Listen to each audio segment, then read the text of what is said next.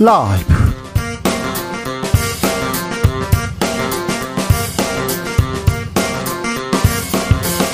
2022년 9월 28일 수요일입니다. 안녕하십니까. 주진우입니다. 윤석열 대통령의 비속어 논란과 관련해서 국민의힘이 MBC를 항의 방문했습니다. MBC의 최초 보도 전에 온라인 커뮤니티에 비슷한 내용 유포한 민주당 최지용 선임 비서관은 MBC와의 유착 의혹 전면 부인하고 나섰는데요. 국민의힘 MBC 편파 조작 방송 진상규명 TF의 박대출 위원장 그리고 최지용 비서관한테 관련 내용 직접 들어보겠습니다. 언론노조와 기자협회 등 언론단체들 용산 대통령실 앞으로 달려갔습니다. 국익 해치는 건 대통령의 거친 언사지 이를 보도하는 언론이 아니다. 윤석열 대통령은 국민에게 사과하라 이렇게 요구했습니다. 정원 유착인지 언론 탄압인지 주장이 팽팽히 맞서고 있습니다. 이번 논란 어떻게 봐야 할까요? 변상욱 대기자에게 들어보겠습니다. 오늘 하루 국민의힘과 이준석 전 대표에게는 유난히 긴 하루가 될 것 같습니다. 법원은 이준석 전 대표가 정진석 비대위를 상대로 낸 효력 정지 가처분 신청을 심리하고 있는데요. 잠시 후 7시에는 국민의힘 중앙윤리위원회 열리기도 합니다. 가처분 신청 결과는요. 이준석 대표 추가 징계 가능성은요. 김병민, 최진봉 교수와 예측해 보겠습니다. 나비처럼 날아 벌처럼 쏜다. 여기는 추진우 라이브입니다. 오늘도 자중차에 겸손하고 진정성 있게 여러분과 함께 하겠습니다. 음, 다음 달 1일부터 10일까지 개천절과 한글날이 끼어서 연휴가 길어진다고 하죠. 황금 연휴라고 휴가 계획 세우는 분들 많습니다. 음, 강원도 가고 싶다는 분이 아, 많고요. 그리고 해외로 가고 싶어요. 그런 분들 중에서는 베트남, 태국, 일본도 인기가 높다고 하죠. 음, 주진우 라이브는 연휴에도 변함없이 이 자리를 지킵니다. 생방송으로 여러분 곁에서 뉴스 전해줄 것을 약속합니다. 아, 올해 마지막이라고도 볼 수 있는데요. 황금 연휴에 뭐 하세요? 아, 휴가 계획 있으십니까? 좀 알려주십시오. 그리고 나만 알고 싶은 여행지 있으면 알려주세요. 알려주면 다른 사람도 막 가는데 그래서 싫어요. 그러면 또 그 옆에 두 번째로 좋은 곳 알려주셔도 됩니다. 샵 9730 짧은 문자 50원, 긴 문자는 100원이고요. 콩으로 보내시면 무료입니다. 그럼 주진우 라이브 시작하겠습니다.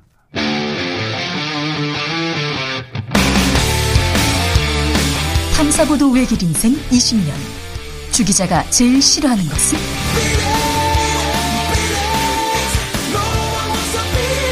이 세상에서 비리와 부리가 사라지는 그날까지.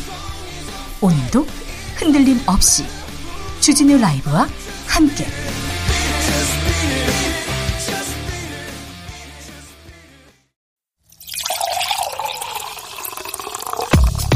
진짜 중요한 뉴스만 쭉 뽑아냈습니다. 주스 정상근 기자 어서 오세요. 네, 안녕하십니까? 주진우 라이브는 경제부터 챙기겠습니다. 민생부터 챙깁니다. 환율 또 급등했습니다. 네, 어제 1,420원 선에서 마감한 원 달러 환율이 오늘은 장중 1,440원을 넘어서는 급등세를 보이다가 1,440원 턱 밑에서 마감했습니다. 계속 오릅니다. 네, 오늘 서울 외환시장에서 달러 대비 원화 환율은 전날 종가보다 무려 18.4원 오른 달러당 1,439.9원에 거래를 마쳤습니다.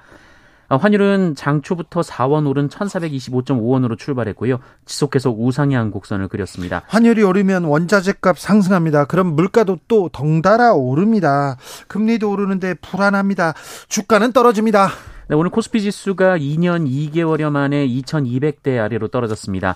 코스피는 전 거래일 대비 무려 54.57포인트, 2.45% 하락한 2,169.29에 거래를 마쳤습니다. 요즘은 계속 신저가, 신저가라는 말이 계속 나옵니다. 네, 삼성전자는 장중 52,500원까지 하락하며 52주 신저가를 경신했고요. 아니, SK, 삼성전자는 네. 이재용 부회장 풀어주면 뭐 사면해주면 주가 오른다며요. 올라갈 거라며요. 계속 떨어집니다. 네, 코스피 시가총액 상위 10개 종목 중 삼성 바이오로직스를 제외하고는 모두 신저가를 갈아치우거나 떨어졌습니다. 예, 코스닥은 어제 대비 24.24포인트 3.47% 하락한 673.87에 거래를 마쳤는데 역시 2020년 5월 7일 이후 최저치입니다. 경제가 걱정입니다. 외환위기 얘기를 하는 분들도 있는데요. 아, 좀 자세하게, 좀 세세하게 보고 조금 대비해야 될 것 같습니다. 전세 피해 속출하고 있어요. 여기도 걱정입니다. 추가 대책 정부가 내놓고 있습니다. 네, 기획재정부는 이르면 내년부터 이 세입자가 거주하는 집이 경매나 공매로 넘어가더라도 국세보다 전세금을 먼저 돌려주는 내용의 전세 사기 방지 방안을 발표했습니다. 네. 어, 지난 1일 발표한 전세 사기 피해 방지 대책의 일환인데요.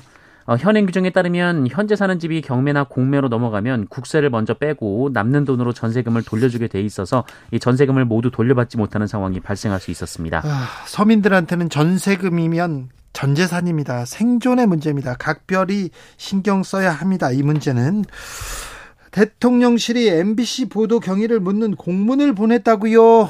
대통령 비서실이 윤석열 대통령 욕설 비속어 논란을 보도한 언론사 중 한 곳인 MBC만 콕 집어서 보도 경위를 상세히 밝히라 아, 이런 요구 공문을 보냈습니다. 네. 어제 MBC가 이 공문을 공개했는데요.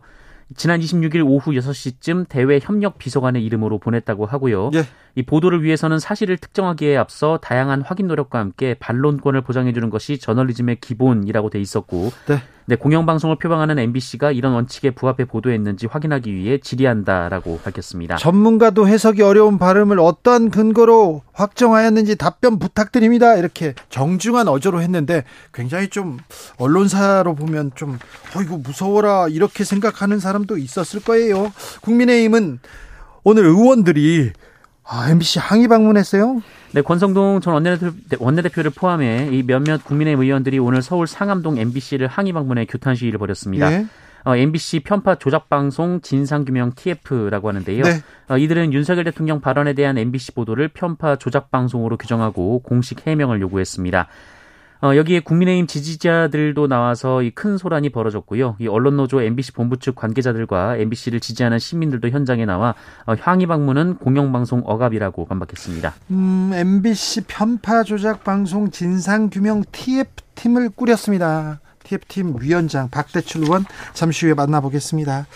이재명 민주당 대표 오늘 아, 국회에서 연설을 했습니다. 네, 이재명 대표는 오늘 교섭단체 대표 연설을 통해 대통령의 영미 순방은 이 정부의 외교 수준을 적나라하게 보여줬다라면서 조문 없는 조문 외교, 굴욕적 한일 정상회동은 국격을 훼손했고 이 전기차 차별 시정을 위한 인플레이션 감축법 논의, 이 한미 통화 수합부 등 순방의 핵심 과제는 꺼내지도 못한 의제가 됐다라고 비판했습니다. 아울러 그 책임을 국민과 언론, 야당에 뒤집어 씌우려는 시도는 결코 성공하지 못할 것이다라고 주장했습니다. 개헌 얘기도 꺼냈습니다. 네, 이재명 대표는 오늘 개헌 특위 구성을 제안하면서 5년 단임제를 4년 중임제로 바꾸는 것, 결선 투표 도입, 국무총리 국회 추천제, 감사원의 국회 이관, 생명권, 환경권, 정보기본권, 동물권 도입, 직접 민주주의 강화 등을 개헌 과제로 제시했습니다. 네. 북한과 관련해서도 조건부 제재 완화와 단계적 동시 행동을 제안한다라고 말했습니다만 이 북한의 그릇된 관행과 태도에는 단호하게 변화를 요구하겠다라고 말했습니다. 정진석 비대위에 대한 법원의 가처분 신문이 시작됐습니다. 네, 이준석 전 국민의힘 대표가 정진석 비상대책위원회의 효력 등을 정지해달라며 낸 여러 가처분 신청 사건 신문이 오늘 서울 남부지방법원 민사 51부에서 열렸습니다. 예. 아, 이준석 전 대표 측은 본인이 나왔고요. 어, 국민의힘 측은 김종혁 전주의 비대위원이 출석했습니다. 어, 재판부는 양측 의견을 듣고 판단에 필요한 부분에 설명을 구하는 방식으로 신문을 진행했습니다. 이 3차 가천불은 당의 비상 상황 등을 구체화하도록 당원을 개정한 지난 5일 전국위원회 의결 효력 정지와 관련된 부분이고요. 네. 4차, 5차는 정진석 비대위 위원장과 비대위원들에 대한 어, 효력 정지 등을 구하는 내용입니다. 네, 아무튼 여기에서도 결과가 나와도 또 가처분이 있을 거예요. 그러니까 언제까지 이 가처분을 국민들은 쳐다봐야 될지 참 상황이 그렇습니다. 이준석 전 대표 들어가면서 무슨 주술 얘기를 하더라고요. 네, 어, 이준석 전 대표는 오늘 남부지방법원에 출석해 오늘 심리 과정에 대해서 이준석만 날리면 모든 게 잘 될 거라는 주술적인 생각을 볼 수 있는 심리였다라고 주장했습니다. 알겠습니다. 네, 주술적인 심리였다고요? 이화영 전 경기도 부지사가 구속됐습니다. 네, 킨텍스 대표이사인 이화영 전 경기도 평화부지사가 대북 경협 사업을 도와주는 대가로 쌍방울 그룹으로부터 억대 뇌물을 받은 혐의로 구속이 됐습니다. 수원지방법원은 오늘 새벽 특정범죄 가중처벌법상 뇌물 및 정치자금법 위반 등 혐의를 받는 이화영 전 부지사 그리고 쌍방울 모 부회장에 대해서 검찰이 청구한 사전 구속영장을 모두 발부했는데요. 어떤 어떤 혐의를 받고 있습니까? 네, 이화영 전 부지사는 쌍방울 사회이사직을 마친 뒤 경기도 부지사를 역임한 2018년 8월부터 2020년 1월 그리고 킨텍스 대표를 맡은 2020년 9월부터 올해 초까지 3년간 이 쌍방울로부터 법인카드와 외제차 등 이 차량 세대를 제공받는 등 어, 뇌물 2억 5천여만 원을 받은 혐의를 받고 있습니다. 아, 또 자신의 측근을 이 쌍방울 직원으로 허위 등재해서 임금 9천여만 원을 지급받도록 한 혐의도 받고 있고요. 아들도 이 쌍방울 계열사에서 직원으로 허위 근무를 하고 월급을 받았다라는 의혹도 있습니다. 오늘 한덕수 국무총리 기시다 일본 총리와 만났습니다. 네, 아베 신조 전 일본 총리의 장례식 참석차 일본을 방문한 한덕수 국무총리가 오늘 기시다 후미오 일본 총리와 만났습니다. 면담 시간은 약 25분이었는데요. 어, 이 자리에서 한덕수 총리는 한일 양국은 가까운 이웃이고 민주주의 가치와 시장 경제 원칙을 공유하는 중요한 협력 파트너라고 말했고요. 기시다 총리는요? 네, 기시다 총리는 윤석열 대통령과 국무총리를 비롯해 많은 한국의 여러분들로부터 수많은 정중한 조의를 받았다며 사의를 표명했습니다. 네. 어, 이후 외교부는 브리핑을 통해 한덕수 총리는 강제징용 문제 해결을 포함한 한일 관계 개선 발전 방향에 대해 논의했다라고 밝혔는데요. 다만 구체적인 얘기는 오가지 않았다라고 말했습니다. 지난 7월 출생아 수가 역대 최저 기록했습니다. 네, 출생아는 줄고 사망자는 늘면서 인구가 자연 감소하는 흐름이 33개월째 이어지고 있습니다. 통계청이 오늘 발표한 7월 인구 동향에 따르면 지난 7월 출생아 수는 2만 441명으로 2만 400 41명입니다. 2만 명입니다. 네, 지난해 같은 달보다 8.6%나 감소했습니다. 어, 출생아 수는 2016년 4월 이후 76개월째 매달 동월 기준 최저치를 갱신하고 있습니다. 이 혼인 건수도 14,900여 건으로 1년 전보다 5% 줄어서요. 이 통계 작성 이래 동월 기준으로 가장 적었습니다. 아, 지금 출생아 수가 이렇게 줄어들고 있습니다. 그리고 혼인 건수도 줄어들고 있습니다. 이보다 더 중요한 일은 없을 것 같은데 여기에 대한 대응을 해야 되는데 여기에 대한 또 대안도 내놔야 되는데 좀 안타깝습니다. 스토킹 범죄가 또 발생했어요. 또 네, 대구 강북경찰서는 어제 북구 구구터널 인근에서 흉기로 이 고교 동창인 30대 여성을 여러 차례 찌른 혐의, 이 살인 미수로 30대 남성을 현행범으로 체포했습니다. 아이고. 피의자는 어제 오전에 집을 나선 피해자를 쫓아가서 흉기를 휘둘러 중상을 입힌 것으로 조사가 됐는데요. 이 피해자는 병원으로 이송돼 수술을 받았습니다. 아, 피의자는 앞서 25일에도 피해자의 집에 불을 지르겠다라고 협박한 것으로 드러났고요. 이 피해자의 가족에게도 전화를 걸거나 찾아가는 등 위해를 가한 것으로 전해졌습니다. 아, 경찰은 피의자에게 스토킹 범죄 혐의를 적용하고 피해자에게는 스마트워치 등도 지급하려고 했으나 피해자 의사에 따라 실현되지는 않았다고 하는데요. 아, 경찰은 스토킹 범죄에 대한 추가 수사 후 구속영장을 신청할 방침입니다. 구속해야죠. 스토킹 범죄 계속해서 일어납니다. 계속해서 일어나고 있었던 범죄를 우리가 지금 너무 안이하게 대응한 건 아닌가 그런 생각도 해봅니다. 코로나 상황 어떻습니까? 네, 오늘 코로나19 신규 확진자 수 3만 6,159명입니다. 어제보다 3,200여 명 정도 줄었고요. 일주일 전과 비교하면 5천여 명 정도 줄었습니다. 어, 수요일 발표 기준으로 12주 만에 가장 적은 수의 확진자가 나왔고요. 지난 일주일간 하루 평균 확진자 수도 29,569명으로 3만 명 밑으로 내려왔습니다. 위중증 환자는요? 위중증 환자 수 375명으로 다시 300명대로 내려왔고요. 사망자는 46명으로 어제보다는 20명 정도 늘었습니다. 주스 정상근 기자와 함께했습니다. 감사합니다. 고맙습니다. 나비처럼 날아 벌처럼 쏜다. 주진우 라이브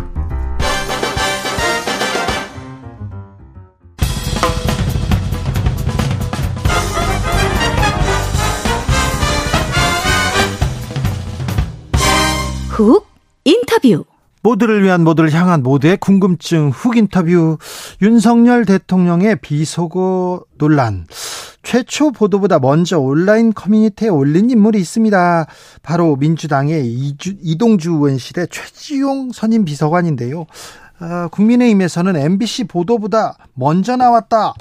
논평이 민주당 논평이 먼저 나왔다 이런 이유로 정원 유착 제기하고 있습니다. 그 근거로 국민의힘이 이 최 비서관의 글을 들고 있는데요. 과연 정원 유착의 증거일까요? 물어보겠습니다. 민주당 최지웅 선임, 선임 비서관 안녕하세요. 네, 안녕하십니까? 네. 음, 네. 국민의힘에서 정원육착의 증거로 증거로 최 비서관의 글을 꼽고 있습니다. 뭐라고 네. 설명해 주시겠습니까? 어, 정원 유착의 근거로 이야기를 한 건지는 잘 모르겠는데요. 네. 지금 제가 그 다시 그 논평이 오늘 또 나왔더라고요. 네. 저를 거론하면서 봤더니 제가 엠바고 이전에 네. 글을 올린 거를 기본적으로 문제를 삼고 있는 것 같습니다. 제가 해석했을 때는. 네. 근데 엠바고는 제가 사실 몰랐습니다. 몇 시에 엠바가 걸려 있는지. 저도 기자 출신이기 때문에 네.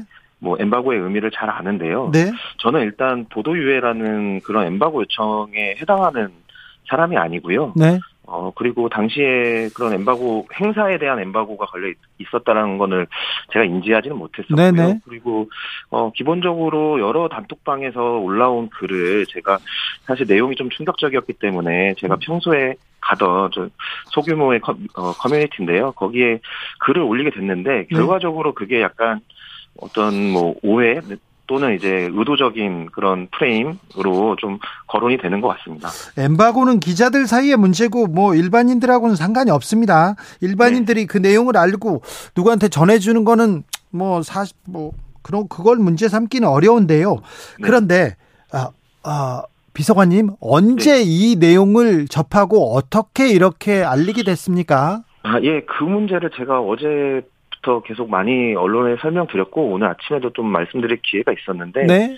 어 8시 50분경에 많은 단톡방에서 그런 글들이 올라왔고요. 네. 그런 글들이라는 거는 하나 그 똑같았습니다. 여러 글이 돌진 않았고 네. 하나의 글이 이렇게 유통이 되고 있었던 걸 저도 이제 알게 됐고 네. 그거를 이제 처음에는 제가 이거를 이제 직접 들은 게 아니라 영상이 있는 게 아니기 때문에 그걸 바로 올리진 못했고요. 네. 어, 그냥 그런, 이런 이야기가 있다라는 취지로 첫 글을 게시를 했고, 그 다음에는 이제, 어, 영상을 한 20분 정도 뒤에 후에 제가 이제 또 역시 이제 단톡방에 올라오는 영상을 보게 됐고, 네. 그래서, 아, 이런 발언을 했네 라는 생각이 들어서 이제 어, 그 뒤에는 올리게 됐죠. 알겠습니다. 그 발언, 네. 최지용 비서관하고 MBC나 MBC 기자하고 관계가 있습니까? 이번 일에서? 이번 일에서는 전혀 없습니다. 아, 이번 그러니까 그 받은 글이나 이 내용을 MBC 네. 기자한테 들은 거 아닙니까? 아, 전혀 아닙니다. MBC 기자한테 알려준 것도 아닙니까? 아닙니다. 아니 그런데 왜 네. 지금 최지용 비서, 네. 비서관 얘기를 하고 있는 거죠? 그러면요, 네. 민주, 민주당 의원이, 뭐 민주당 보좌관이니까 박홍근 원내대표한테 보고했습니까? 아, 제가 그럴 수 있는 위치는 아니고요. 그 네. 그 당시에 이미 제가 받은 시점에 저 저도 이제 또 후속으로 취재를 해보니까 네. 알아보니까 이미 그 원내대 아, 그날은 이제 정책조정회의였더라고요 목요일이었어가지고 네. 정책조정회의가 진행 중이었고 사실 거기 부자진도 배석을 못하고 뭐 의원님하고 소통할 수 있는 상황도 아니었기 때문에 네. 뭐 제가 뭐 그쪽에 알릴 일도 없고 네. 알릴 만한 위치에 있지가 않습니다. 알겠습니다. 네. 그럼 네. 그럼 박홍근 원내대표는 다른 쪽에서 이렇게 이 영상을 접하게 된 겁니까? 네, 뭐 박홍원 원내대표께서 설명을 하셨으니까 저는 그게 맞을 거라고 생각을 하고요. 왜냐하면 저도 같은 방식으로 이 영상을 처음 보게 됐으니까요. 네. 당연히 저희 당의 다른 분들도 어, 비슷한 방법으로 비슷한 형식으로 뭐 보게 되지 않았을까 생각합니다. 오전에 뭐 많은 사람들이 정치권 주변 사람들이 에, 보도되기 전에 많이 많은 사람들이 이 글을 접했을 접했 접한 것도 사실인 것 같아요. 아, 네, 맞습니다. 제, 사실 기자들이 많이 연락을 해 오시는데, 소위 그 기자들, 국회 기자들은 꿈이라고 여러 매체 기자들이 같이 서로 정보를 공유하는 네. 그런 단톡방들이 많이 있습니다. 네. 그래서 네. 자기들도 이 그 시간대에 다, 어, 올라왔고, 영상 글 이런 게 다 올라왔고, 네. 뭐, 여야 가리지 않고 다 영상을 봤을 건데, 그 네. 글도 보고, 네, 이렇게 문제 제기를 하는 것을 이해할 수 없다라는 반응들을 많이 보여줬습니다. 국민의힘에서 이거 네. 엠바고 상황이고 아무도 모르는데 네. 어떻게 유착 관계가 아니면 이거 최 비서관 알 수 없다. 이거 유착 관계다. 이렇게 얘기하는데 이건 어떻게 아, 전혀 공감할 수 없고요. 그렇게 말하는 아 정말 그러시다면 정말 지금 뭐 저를 엠바고를 파기한 엠바고 상태에서 글을 게시한 걸 문제 삼는 것도 그렇고 뭔가 언론의 생태나 언론의 어떤 어떤 업무 방식이나 이런 것들에 대해서 정말 파악을 잘 못하고 계신 게 아닌가 이런 생각도 들고 그리고 어뭐 제가 뭐 국민의힘 보좌진도 봤을 거다 이런 말을 언급을 하긴 했는데 저는 뭐 의원님들 국민의힘 의원님들도 분명히 네. 이 왜냐하면 생각해 보시면 어 이 여당 출입 기자들이 대부분 대통령실로 이제 근무지가 이제 변경이 됐습니다. 대선 끝나고. 그래서 여당 기자들이나 네. 여당 보좌관들이 더 잘 알 텐데요. 네. 그리고 이제 뭐 의원 보좌진으로 있던 사람들이 이제 또 대통령실로 근무하기도 많이 갔죠. 하기 때문에 네. 오히려 그쪽에서 저는 더 빨랐을 거라고 생각을 합니다. 자, 비서관님. 네. 국힘에도 아는 사람들이 있을 거 아닙니까? 아, 근데 제가 이런 걸 뭐 확인하기에는 네. 좀 그렇습니다. 그렇습니까? 네. 아, 그 그날 오전 이미 네. 이 소식이 파다했는데 국힘 쪽에선 과연 아무도 보지 않았을까? 이건 의문으로 남습니다. 네, 맞습니다. 그렇죠. 네. 네. MBC를 향한 문제 제기 어, 어떻게 보고 계십니까? 지금 근데 저는 뭐 제가 이 논, 이런 논란에 사실 오게 된 것도 참 황당한 일이라고 생각을 하는데 네. 뭐 그냥 제가 보는 바로는 사실 MBC와 유착에서는 지금 국민의힘도 한 발을 빼는 것 같은 느낌이고요. 그래서 자막 문제로 이제 어, 점점 옮겨가는 것 같습니다. 그래서 오늘도 저한테 뭐 MBC와 뭔가 오늘 나온 논평을 보면 사실 네. 그런 유착 관계를 잘 언급하시진 않아요. 네. 오히려 뭐 엠바고 전에 올렸다 이걸 문제로 또 이제 바꾸셨던데 네. 제가 봤을 때는 이게 논리가 탄탄하지 않기 때문에 계속 이렇게 말을 바꾸시는 게 아닌가 그런 생각이 좀 듭니다. 아무튼 이 대통령 비서고 논란과 관련해서 MBC나 MBC 기자하고는 어, 연락을 받거나 정보를 받은 적도 없고 정보 전해준 적도 없다 이렇게 말씀하시는 거죠? 네, 제가 근데 업무상 기자들과 접촉이 많을 수밖에 없는 업무라서 당연히 MBC 기자님들하고도 이제 연락도 하고 어, 문자도 주고받는 경우가 있었는데 목요일, 수요일, 금요일까지도 뭐 그 주말 지나서 어 어제까지도 MBC 기자하고는 소통이 없었습니다. 아 그렇습니까? 그 이후에도 네. 네. 뭐냐고 뭐, 물어보지도 않고요. 사실 네. 저 국감 국정감사 지금 국회의원실이 가장 1년 중에 바쁠 때인데요. 네. 어, 국정감사 아이템 준비로 그 기자님하고 소통한 건 있었습니다 오늘. 네. 네. 알겠어요. 네. 네. 갑자기 최지용 비서관 이름이 나와서 깜짝 놀랐어요. 네. 네. 네. 기자였는데 얼마 전까지. 그렇죠. 네. 네. 언제 글로 가셨어요 민주당에는? 아 예. 뭐 제가 미리 말씀을 못 드렸어가지고 죄송하고요. 제가 네. 이번 21대 개원하면서 예, 이직을 하게 됐습니다. 네. 청와대 출입 기자도 하셨잖아요. 아, 예, 맞습니다. 문재인 대통령 초반에 제가 출입을 했었습니다. 네, 그런데 이게 대통령실에서 벌어지는 일들 어떻게 보셨어요? 이 관련, 일, 일과 관련해서? 저는 사실 이게 사실 관계를 확인하지 않았다. 이 맥락이 조금 이해가 잘 되지 않는데요. 네. 뭐, 기본적으로 사실은 그 영상에 담겨 있는 게 사실이고요. 예. 그 사실을 어떻게 어, 언론이 판단을 할 것이냐 그리고 그런 판단에 대한 대통령실의 입장, 그 대통령께서 나는 그런 말을 한 적이 없다 이렇게 말씀을 하시더라도 그건 사실이 아니라 대통령의 주장으로 받아들여야 될 것 같고요. 만약에 그게 대통령이 아 나는 그렇게 말한 게 아니라 이렇게 말한 것이다 라고 했을 때 언론이 납득할 수 있을 만한 수준의 답변이었다고 한다면 아마 보도가 되지 않거나 아니면 언론의 판단과 예. 대통령의 말씀이 같이 보도되지 않았을까. 오히려 그 대처가 14시간이나 걸려서 그렇죠. 날리면이라는 그렇죠. 걸 가져왔다는 게 조금 이해는 되지 않고 오히려 그게 가장 유사한 단어를 좀 찾으신 게 아닌가 그렇게도 좀 생각이 듭니다. 비서관님이 뭐 취재했으니까 이런 큰 일이 있을 때 이런 보도 나간다 하면서 대통령실에 또 입장을 물어보잖아요. 사실 확인을 그렇죠. 하잖아요. 네, 네 맞습니다. 네. 근데 그때 그당, 네. 그때 좀 대답을 해줬으면 네, 뭐 그게 이제 대통령의 그 말씀을 뭐 확인하기 어려웠다 이런 얘기도 있는 것 같은데 이제 처음에 비보도 요청하면서 이게 공식 석상이 아니었고 뭐 개인적 사적 발언이고 뭐 이렇게 했던 게 기자들 기자 관점에서 보기에는 아 저게 대통령실의 입장이구나 이 발언 자체를 부정하지 않는구나 이렇게 판단할 수밖에 없는 상황이었다고 봅니다. 알겠습니다. 얘기 잘 네. 들었습니다. 네, 감사합니다. 민주당 이동주 원실의 최지용 선임 비서관이었습니다. 황금 연휴 어떻게 보내시는지 여러분들 많은 계획 세우셨군요. 4143님 황금 연휴요? 아들과 시골에 마늘 심으러 갑니다. 고, 고구마도 캐고요. 아, 지금 고구마를 수확할 계절이거든요. 마늘을 지금 심습니까? 지금 심어서, 어, 김장철 했습니까? 아, 그렇군요. 몰랐네요.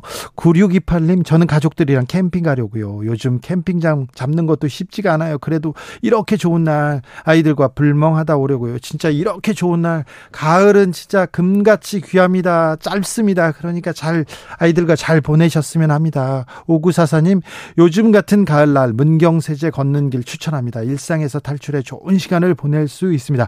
문경세제요. 오, 그렇군요. 3123님, 북적북적한 인파를 피하고 판에 박힌 여행지가 지겹다면 제가 가족과 함께 방문했던 전북 부안군 고슴, 고슴도치섬 위도 추천합니다. 아, 위도를 고슴도치섬 이렇게도 말하는군요. 20km가 넘는 해안 일주도를 달릴 수 있고요. 해수욕장, 해안절벽, 치유의 숲이 있는 섬여행 종합 선물 세트라고 할 수 있습니다. 아, 위도. 네. 아름답습니다. 위도.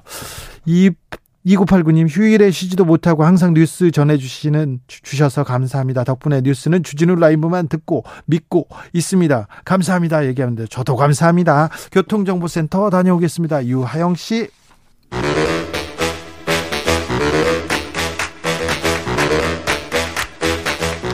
이것이 혁신이다. 여야를 내려놓고 관습을 떼버리고 혁신을 외쳐봅시다. 다시 만난 정치 공동 혁신구역. 수요일 주진우 라이브는 정쟁 비무장지대로 변신합니다. 대한민국 정치를 위해서 날선 공방 환영합니다. 주진우 라이브가 지정했습니다. 여야 혁신위원장 두 분 모셨습니다. 천하람 국민의힘 혁신위원 어서 오세요. 예, 전남 순천의 천하람입니다. 최지은 민주당 전 국제대변인 어서 오세요. 안녕하세요. 최지은입니다. 네, 이번 주는 대통령의 발언 비속어 논란 계속되고 있어요. 이거 어떻게 보셨습니까? 최지은 아, 저는 이 발언 논란도 안타까운 일이지만 그 발언 논란 이후에 뭐 MBC가 문제다, 네. 뭐 언론이 문제다 이렇게 얘기를 하는 게 이 이호이 가래로 막을 걸 호미로 막다 그러나요? 호미로 막을 걸 가래로 못 막는 묻고 있습니다. 네, 그럼 일을 키우고 있는 오히려 지금 네. 한 번에 처음에 이게 실수였다라고 하면 끝났을 건데 네. 더 불필요한 일을 만들면서 오히려 아 저렇게까지 하냐 이게 보기가 더 안 좋은 것 같아요. 그래서 네. 지금 여당이 점점 더 큰 수렁으로 빠져들고 있는 것 같고 왜 불필요하게 이걸 언론 탓을 하는지 네. 근본적인 잘못은 대통령의 발언이고 네. 태도라고 네. 생각을 합니다. 전화람 예, 저희도 보면 요새 MBC가 타지 않습니까? MBC의 과거에 이제 무한도전이라는 프로그램이 있었는데 거기 보면은 노홍철 없는 홍철 팀이 있었어요. 네. 요새 저희가 보면은 황교안 없는 황교안 당 같이 되고 있는 것 같아요. 네. 네 황교안 시즌 2 찍는 것 같고요. 어, 우선 저는 그렇게 봅니다. MBC에 대해서 항의한다. 왜 MBC에 대해서만 해요? 네. 다른 언론들은 왜 안 합니까? 140개 넘는 언론사가 바이든이라고 적었는데요. KBS, SBS 무시하는 겁니까 지금? TV 조선도 있습니다. 그럼요. 저는 그래서 이게 MBC 하는 건 적절하지 않다. 그리고 어, 지금 보면 어, 뭐, 왜 이거 뭐 미국에 물어봤냐, 뭐 또 저희 당 일각에서는 국익을 위해서 이런 거는 뭐 보도를 자제하거나 조심해야지.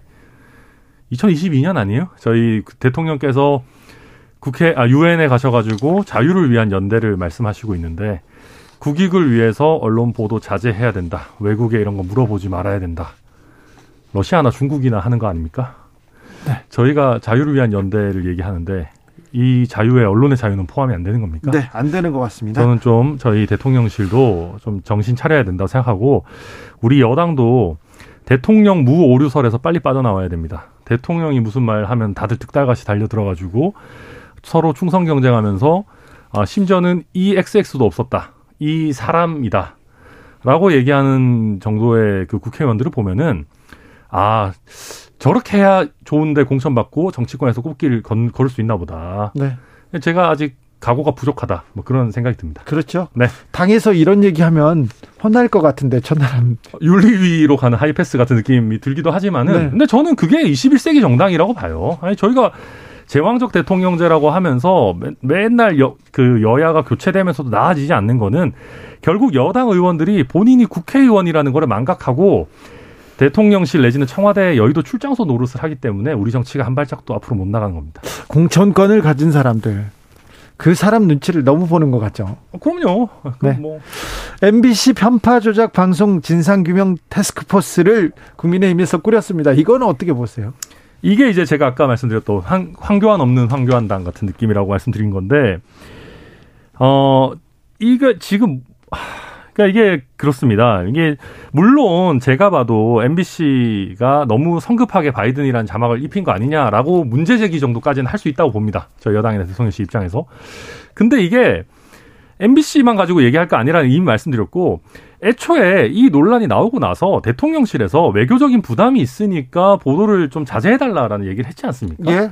외교적 부담이라는 얘기라든지 아니면 또 그 보도가 나오고 나서 한 3시간 있다가 이게 사적 대화다 이런 얘기를 한 걸 보면은 이 내용에 대해서 이게 바이든이라는 거에 대해서는 대통령실도 당시에 문제 제기를 별로 안 했던 거예요. 네. 그러니까 그런 걸 전체적으로 보면 이게 뭐 조작이나 왜곡이다라고까지 할 만한 일이 아니고 아까 말씀하셨지만 TV조선을 포함한 수많은 언론에서도 이걸 바이든이라고 썼어요. 네. 근데 왜 MBC에만 가서 그럽니까? 네. 뭐 아까 인터뷰한 최지용 선임 비서관님도 그렇게 얘기를 하셨지만 이게 정치부 기자라면은 다 이미 알만한 일이었고 뭐 MBC 기자는 그 여러 단톡에 돌았던데 뭐 있지도 않았다는 거 아닙니까? 근데 굳이 이렇게 MBC를 아 희생양 삼아가지고 이렇게 얘기를 해서 이게 MBC 탓을 할 것이 아니라 그냥 아주 처음부터 이거 발언 실수였고 앞으로 이러지 않겠다 뭐 이런 식으로 얘기를 했으면은 벌써 마무리되고 잊혀졌을 건데 앞으로 계속 이런 것이 이제 이어지면 이어질수록 대통령 지지율은 오히려 더 하락하지 않을까 이런 생각이 듭니다. 국민의힘에서 MBC를 편애하는 것 같습니다. 네, 그런 것 같습니다. 오히려 저 띄워주려고 하는 것 같고 그러니까 물론 저는 이제 여러 가지 지점들이 섞여 있습니다. 저는 MBC도 편향성 논란이 일부 있다고 봅니다. 저도 MBC에 자주 출연합니다만은 유튜브 막 그 썸네일 같은 거 보면 저도 화들짝 놀랄 때들이 있거든요. 예. 근데 그 편향성이라는 것은 기본적으로 국민이 평가하시는 거고요.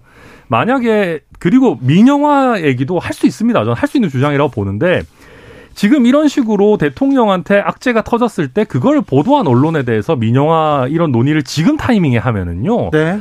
이거는 언론 탄압 프레임에 오히려 저희가 반대로 말려듭니다. 그러니까 어떤 주장을 할 때도 타이밍과 상황을 봐야 되는 거 아니겠습니까? 그래서 네. 저희가 원래 MBC 별로 안 좋아하고 MBC에 안 좋은 광우병 추억이 있고 이런 거와 이번 사안은 별개로 떼서 개별적으로 보고 논리적으로 얘기를 해야 된다. 저는 그렇게 생각합니다. 근데 이 개별적으로 보고 논리적으로 합리적으로 판단하는 목소리가 국민의힘에서 점점 줄어드는 것 같아요. 어, 아무래도 지금 이제 정권 초고 또 대통령과 대통령실에서 어찌 보면 진상조사 게다가 이제 이 국익 이런 어떤 프레임을 이미 이제 자, 설정을 한 것 아니겠습니까? 네. 그러다 보니까 여당도 당연히 어느 정도는 거기에 뭐 힘을 실어 주려고 하는 것 같은데요. 근데 네. 아쉬운 거는 이럴 때일수록 당내에서 소장파 목소리가 어느 정도 나와줘야 됩니다. 저는 이번에 21대 국회죠, 지금이. 굉장히 실망스러운 부분은 저희도 그렇고 민주당도 그렇고 과거에 무슨 있었던 그 흔한 소장파 모임도 뭐가 있는지 잘 모르겠어요. 민주당에 그나마 조금 박해가 있었지만 사실상 와해가 됐고 저희 당도 뭐 좀 얘기하면은 또 친 이준석 계다 이래가지고 다 목소리 막아버리고 그래서 아무도 지금 제대로 목소리를 안 내는 어 굉장히 좀 답답한 정당으로 되고 있는 것 같습니다. 그런 또 측면이 있어요. 네, 여당도 그렇고 야당도 좀 그렇다 이렇게 지적하는 분들도 있습니다. 민주당에서는 이거 외교적으로 총체적인 난국이었다. 박진 외교부 장관 해임 건의안 발의했습니다. 이거 어떻게 보시는지요? 네, 어, 사실 지난번에 펠로시 하원 의장 왔을 때 만나지 않, 않았을 때도 만나지 않을 수는 있는데 뭐 휴가 가서 안 만난다 뭐 이랬다가 나중에 뭐 말 바꾸고 뭐 이런 것들이 어, 대통령실에서 대처를 왜 이렇게 하나 이런 얘기가 나왔어요. 네. 그리고 지금 순방이 첫 번째도 말이 많았는데 두 번째는 이제 더 말이 많은 이런 상황이 있고 이제 외교적인 아 정말 참사다 이런 얘기가 나올 만한 상황이 됐죠. 근데 저는 어 여, 우리 야당으로서는 당연히 여기에 대해서 문책을 해야 되고 또 이런 모든 것에서 외교 부 장관이 책임자라고 볼 수 있기 때문에 박진 외교부 장관 해임 건의안을 발의한 것은 뭐 적절했다고 보입니다. 하지만 제가 사실 이 여기서 일하시는 분들한테 얘기를 좀 들어보면은 지금 일하는 사람은 박진 외교부 장관밖에 안 보인다고 그러거든요. 아 그래요? 예, 그래서 정말로 사실은 어 박진 외교부 장관은 외교에 굉장히 경험이 많으시고 어 외교부 장관의 개인의 잘못이라고 보이진 않고 지금 책임을 져셔야 되는 자리니까 이런 걸 당한 것이지만 어 실제로 능력도 있는 분이시고 경험도 많은 분이신데 지금 외교부 장관의 개인의 문제가 아니고 사실은 이 발언을 한 것도 대통령이고 실수를 한 것도 대통령이고 그리고 심지어는 그그 대통령실에 있는 그 의전 비서관 이런 분들도 뭐 굉장히 경험이 많으신 분들이 지금 인선은 됐다고 하는데 그 왜 이분들이 제대로 능력을 제대로 발현하지 못하나 이런 걸 보면은 이 전문가들이 자기 경험을 가지고 일할 수 없는 의사 구조가 있다든지 네. 뭐 굉장히 뭐 수직적이라든지 아니면은 이 이 사람들 말고 뭐 새로운 목소리 뭐 비선이라고 하긴 그렇지만은 또 제3의 세력이 뭐 의사 결정을 하는 구조라든지 이런 게 있다가 지금 일이 어긋난 것이 아닌가라는 의심이 들거든요. 그래서 우리가 어 해임 건의안 할 수 있고 여, 뭐 야당으로선 적절하게 대처를 했지만 박진 외교부 장관의 어 장관이 바뀐다고 해서 근본적인 문제가 해결되지는 않을 것이고 근본적으로는 대통령의 실책이라고 보입니다. 일단 이 박진 외교부 장관 해임 건의안 들고 이렇게 하는 게 너무 촌스러워요. 딱 옛날 정치 느낌입니다. 네. 제가 민주당의 그 인사분들한테 취재한 내용도 그거예요. 박진 외교부 장관을 문제 삼는 게 별로 아니다. 사실 정확히 얘기하면 대통령실의 외교 라인을 문제 네. 삼고 싶은데 대통령실 직원에 대한 어, 해임 건의 이런 건 없으니까 네. 박진을 대표로 해가지고 이렇게 해임 건의 하는 건데요. 이게 이제 좀 사실 국민들이요 이런 거 안 해도 저희 대통령실이나 이런 부분의 부족함을 이미 많이 느끼고 계십니다. 여러 뭐 네, 뭐 조사 결과 네. 나오고 있고. 예. 근데 이거를 그냥 외교부 장관에 대한 해임 건의안 이렇게 해버리면 오히려 또 진영에 갇히는 정쟁의 대상이 되고요. 또 한 가지는 박진을 정말로 꼭 잘라야 된다라는 것도 아닌데 이 해임 건의를 하고도 통과시키면은요. 우리 외교부 장관 이제 밖에 나가가지고 외교 못합니다. 다른 나라에서 아니 회임 건의된 외교부 장관 뭐 제대로 상대나 해주겠습니까? 이거 우리나라의 외교 역량을 굉장히 약화시킬 수 있는 건데 이거에 대해서 그냥 아 네가 외교 그 수장이니까 알아서 책임져 이거 굉장히 무책임한 자세다 생각합니다. 이재명 대표 오늘 교섭단체 대표연설에서 이번 외교 참사 책임을 분명히 묻겠다고 얘기했습니다. 아무래도 해임 건의하는 통과 가능성도 있습니다. 민주당이 아, 뭉치면 해임 건의 가능하거든요. 네, 아마 통과하겠죠. 민주당의 경우에는 통과시키려고 할 것이고 이게 또 야당으로서는 해야 될 역할이라고 생각을 합니다. 아, 그런데 그 다음에 이제 대통령의 결단이라든지 아, 이런 것으로 최종 결정이 되지 않을까 싶은데요. 근데 제 생각에는 이번에도 이런 일이 있었을 때 있었던 이런 어, 잘못된 발언 이런 것이 가장 큰 문제지만 그 이후에 대통령실이 조금 더 잘 대처했더라면은 네. 외교부 장관 해임 건의안으로 방향이 가지 않았을 텐데 아, 앞으로 누가 외교부 장관을 하려고 할지 박진 장관이 하지 않, 한, 아, 이제 앞으로 못 하시게 되더라도 예를 들어서 어, 대통령실부터 좀 근본적인 변화가 필요하다고 생각합니다. 네, 오사공원님께서 국민 입장에서는 바이든이든 날리면이든 이게 중요한 게 아니라 민생 경제에 대한 문제 절실합니다. 정치인들은 제발 비난 말싸움 그만하고 제대로 된 경제 정책 제시하고 설명해 주세요. 실행해 주세요. 얘기했습니다. 오늘 천나람 위원 응원 문자가 많이 옵니다. 특별히 천나람 친구들 다 왔습니다. 1053님 천하람 화이팅. 천하람을 당대표로 어, 천하람 깨어있는 정치인 계속 얘기하는 천하, 천하람 의원 윤리위원회 가는 거 아닌가요? 네, 그래도 바른 말 대봤자 윤리위 엔딩입니다. 네. 예. 바른 말 쓴소리 하실 때가 제일 멋있습니다. 이렇게 얘기합니다. 당대표 돼도 안 돼? 네. 윤리위 가요? 어, 윤리위 가요? 지금 뭐 당대표 돼도 안전하지 않습니다. 왜 근데 국민의힘은 윤리위는 왜 저녁에만 할까요? 아 그게 다 퇴근하고 모이신다고 하시더라고요. 왜 다 퇴근하고 모일까요? 윤리적으로 좀좀 좀 그런 윤리적인 시간이 있나요? 아니 뭐 다들 또 생업이 있으신 분이시니까. 아 그렇습니까? 예. 네. 어, 이재명 대표가 오늘 개헌 얘기를 던졌어요. 개헌 얘기 딱 던졌습니다. 매우 중요한 이슈인데 어떻게 들으셨어요? 어 저는 일단 이게 민생을 중시하겠다라는 것과 부합하는지는 잘은 모르겠습니다. 뭐 그럼에도 불구하고 개헌 논의 하실 수 있다고 생각하고요. 오히려 저는 그 대선 당시에 약속했던 정치 개혁 아젠다가 약화된 거를 조금 눈속임하려고 눈가림하려고 이런 거 던지신다고 생각해요. 그러니까 뭐냐면 김동연 지금 지사와 그때 단일화하면서 정치 교체, 네. 뭐 정치 개혁 얘기 많이 했는데요. 삼선 초과 연임 금지도 사실상 물러났고 그 외에 예를 들면 중대선거구제라든지 이런 부분들도 어, 민주당 기득권 때문에 이거 추진하기가 쉽지 않습니다. 이번에 그래도 개헌하자라고 얘기한 내용 보면은 새로운 게 없어요. 다 과거에 나왔던 얘기들이고 그래서 저는 이게 그냥 뭔가 아, 정치 개혁을 하는 느낌적인 느낌을 내시려고 이번 타이밍에 던지신 거 아닌가 뭐 그렇게 보고 있습니다. 저는 어, 개헌에 대해서는 우리가 공감대가 어느 정도 있다고 생각을 합니다. 아, 지난번에 대선에서 김동연 어, 후보도 당시에 이런 얘기를 했었고 이런 것을 우리가 언젠가는 해야 된다라고 생각을 했는데 어, 다음번에 대선 주자의 경우에는 본인의 임기를 또 1년 당기는 일이 될 수 있기 때문에 아, 누군가 얘기를 했어야 됐고 사실 저는 윤석열 대통령도 이런 얘기를 좀 먼저 하셨으면 하는 바람이 있었는데 아, 그것을 놓친 것이죠. 근데 이거 개헌뿐만 아니라 정치 개혁에서 여러 가지 아젠다가 지금 얘기가 나오고 있는데 네. 예를 들어서 지난번에 연동형 비례제 이후에 뭐 위성 정당을 만든다든지 여러 가지 일들이 있었는데 어 지금 돌이켜 보면 그런 것들이 조금 더어 빨리 얘기가 되고 충분히 논의됐다면 그런 제도 개혁 이후에 있을 수 있는 여러 가지 부작용이나 아, 예상치 못한 효과 이런 걸 사전에 방지할 수 있었는데 좀 급하게 됐거든요. 네. 그래서 지금 총선이 한 1년 반 정도 남았기 때문에 어, 이재명 대표가 지금 얘기하는 건 굉장히 적절하고 지금부터 화두를 띄워서 공론화를 하고 그 다음에 정치 개혁이 이루어져야 되기 때문에 좀 적절한 타이밍에 말씀하신 거라고 생각합니다. 오늘 기본 사회라는 얘기를 이재명 대표가 들고 나왔습니다. 기본 소득은 이재명 대표가 항상 부르짖던 그런 그 공약과도 같았는데요. 어, 국민의힘 정강 정책 1호로 1조 1항에 기본소득을 명시했어요. 명시했어요. 그러니까 기본소득에 대한 논의는 여야가 지금 좀 어, 진전시킬 수 있는 거 아닙니까? 네, 저도 논의를 하는 것은 필요하다고 봅니다. 물론 저희가 이제 재정상의 부담이라든지 이런 것들이 있기 때문에 당장 기본소득을 뭐 전면 도입할 수는 없겠죠. 어, 그러나 어, 앞으로 가면 갈수록 뭐 AI라든지 로보틱스라든지 이런 것들이 발전해가지고 이제 고용 없는 성장이 계속된다라고 하면은 우리가 정말로 기본 소득이 반드시 필요한 사회가 될지도 모릅니다. 참 네. 슬픈 얘기지만은. 그래서 그때를 대비한 제도, 연, 제도 연구는 계속 해 나가야 되고, 다만 제가 이재명 대표님의 이 기본 시리즈에 대해서 조금 안 좋게 평가하는 부분은 그러니까 깊은 고민 없이 그냥 던지시는 거 아닌가 하는 생각이 들 때가 있어요. 그러니까 깊은 고민 없이 몇 년 동안 기본소득을 외치진 않을 거 아닙니까? 아니 근데 다만 이게 오히려 개념을 좀 오염시키는 부분들이 있거든요.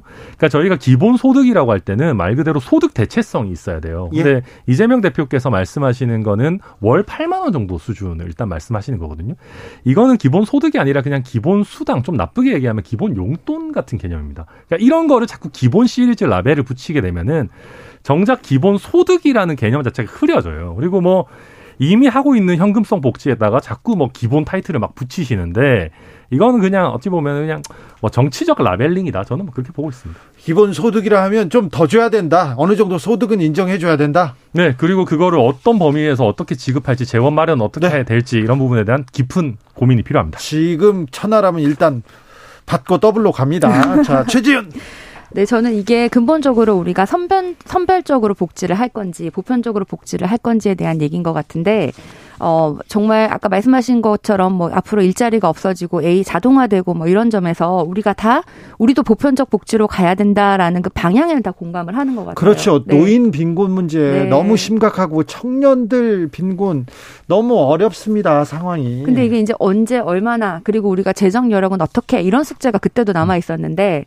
사실 어 저는 개인적으로는 이게 중 장기 과제는 아니고 중기 과제인 건 분명해요. 빨리 해야 되는데 당장 지금 필요하냐 이건 저는 조금 걱정이에요. 오히려 제가 기본소득을 어 선대위 때 열심히 옹호하는 사람이었지만은 지금 우리가 너무 인플레이션이 많고 오히려 재정을 너무 확대하기에는 지금은 조금 경기가 어려우니까 지금보다는 한 내년 뭐 하반기만 돼도 좀 경기가 좋아질 거란 예측이 많으니 네. 그때부터 조금 시작할 수 있게 지금부터는 제도적인 토론 공론을 이제 시작하는 아, 그런 방향은 적극 찬성하는데요. 네. 어, 이, 잠시만요. 예. 최지은 네. 아, 전 대변인은 오늘 마지막 시간입니다. 마지막 시간인데 세계은행으로 가신다고요? 네, 원래 저는 원래 세계은행에 계셨죠. 예, 거기 한 7년 워싱턴 DC 본사에 있었고 이제 어디로 아, 가요? 지금은 한국에 세계은행 사무소가 조그마한 게 있어요. 거기에 거기에 가 있기로 했습니다. 아, 네. 대단하십니다. 저는 세계은행이 아니라 두 개 은행도 못 갈 것 같아요. 네. 죄송합니다. 이상한 소리 해가지고. 네, 예. 많이 이상합니다. 예. 네. 네. 그런데 어우, 네. 세계은행으로 가면 뭐 돈도 많이 받을 것 같고 잘 된 거죠? 뭐 일단 제가 정치를 시작했는데 네. 뭐 낙선도 했고 또 제가 선대위 활동을 했지만 이재명 대표도 또 당시에 낙선도 했고 뭐 이런 경험을 겪으면서 제 부족한 것도 많이 좀 더 채우고 싶다라는 생각도 있었고. 자, 그러니까 아무튼 예. 경제 전문가입니다. 최지은이 보기에 네. 지금 환율이 막 올라가잖아요. 네. 금리도 막 올라가고 주가 떨어지고 서민들 무섭거든요. 네. 하루가 하루가 네. 어떻게 하는 거야 이거. 아, 원자재 값 상승하고 우리 삶은 어떻게 되는가 걱정하는데 지금 매우 어려운 시기죠. 더 어려워집니까? 지금 굉장히 어렵고 어 아직까지도 어 지금 자산 시장만 뭐 뭐, 뭐 이렇게 지금 뭐 주식 시장이나 이런 게 붕괴가 됐지 아직까지 실물 경제까지는 덜 왔다고 볼 수 있어요. 그래서 근데 더, 뭡니까? 더 어려워질 수 있다고 생각을 하고 그럼에도 불구하고 아 한국뿐만 아니라 미국의 인플레이션이나 이런 게 얼마나 빨리 잡히느냐에 따라서 미국과 한국의 인플레이션이 물가가 좀 안정되면은 금리를 급하게 올릴 필요는 없거든요. 네. 그래서 물가만 안정되면은 어 내년 하반기부터는 좋아질 것이다라는 예측도 많습니다. 내년 하반기까지는 좀 견뎌야 된다. 근데 그걸 우리가 이제 물가를 보고 물가가 빨리 잡히면 되면 특히 미국에 그러면 금리를 그렇게 급하게 올리지 않아도 되기 때문에 네. 상대적으로 어뭐 자산 시장에 대해서 위축이 좀 덜할 건데 이제 그 이제 물가를 지금 계속 보고 이 물가가 얼마나 잡히느냐를 봐야 될게 가장 중요한 지표라고 보입니다. 앞으로 이제 최지은 전 대변인한테는 국제 경제 예. 예, 환율이 그 서민들한테 미치는 영향 이런 거 물어봐야 되겠습니다. 네, 고맙습니다. 자, 의원, 예. 어, 국민의힘 혁신안 계속 나옵니까? 아, 계속 나와야죠. 네. 예. 얼마 전에 나왔어요? 네, 그렇습니다. 저희가 이제 2호 혁신안, 3호 혁신안을 발표했는데요. 네. 2호 혁신안은 쉽게, 쉽게 얘기하면 그런 겁니다. 전과자는 국민의힘에서 어지간하면은 정치 못한다는 겁니다. 그러니까 벌금형까지는 원칙적으로 봐주고요. 네. 집행유예 이상의 전과가 있으면 공천 안 하겠다라는 것이고, 네. 그 외에 이제 파렴치 범죄라고 할 수 있는 뭐 음주운전, 무면허 운전, 뭐 성범죄 이런 것들은 예외적으로 벌금 전과만 있어도 공천 못 받게 하도록 하겠다. 이게 골자입니다. 아, 네. 어떻게 보셨어요? 뭐 저는 이런 방향은 굉장히 좋은데 아좀 뭐 예를 들어서 뭐 음주운전 같은 경우에는 굉장히 많은 분이 실제로 지금 지난번에 공천 받은 분의 15%인가요? 실제로 음주운전 전과가 있다 그래요. 그래서 뭐 실현 가능성 뭐 이런 거에 대해서도 조금 아 구체적으로 해야 될 것 같고 또 이 이 또 최재형 어, 어 혁신위원장이 말씀하신 것 중에는 기초 자격 평가 확대도 있었던 것 같은데 어 이런 것도 예를 들어서 왜 그동안 공직 후보자를 하기로 했으면은 어 그럼 국회의원도 해야 되는 거 아니냐 이런 것도 굉장히 적절한 것 같은데 근데 당 근데 다만 국회의원의 그 뭐 다양성에 대한 대표성이라든지 실적을 시험으로 평가할 수 있느냐 어, 시험에 과, 과연 만능이냐 이런 거에 대해서는 좀 더 어, 심도 있는 논의가 돼야 될 것 같은데요. 한편으로는 이런 기초자격 평가 확대가 결국은 이준석 전 대표가 만든 건데 아, 이준석 전 대표가 지난번 선거 승리에 어, 도움을 줬다라는 걸 또 또 다시 한번 보여주는 것 같기도 합니다. 그러니까 우선 그렇습니다. 이게 참 어려운 문제인데 일단 15%가 음주 전과가 있다는 거는 아닐 겁니다. 아마 이게 그 전과가 있는 공천자 중에 뭐 음주 전과 비율이 뭐 몇 프로 이런 걸 거고요. 우리 국회의원이 300명 중에 45명이 아, 음주 전과가 있지는 않을 것 같고. 예. 그다음에 이 기초 자격 시험 같은 경우는 그러니까 성적 순으로 뽑자 이런 건 아닙니다. 그러니까 뭐 성적 순 뭐 줄 세우고 우리가 뭐 고등학교도 아니고 그러면 안 되고요.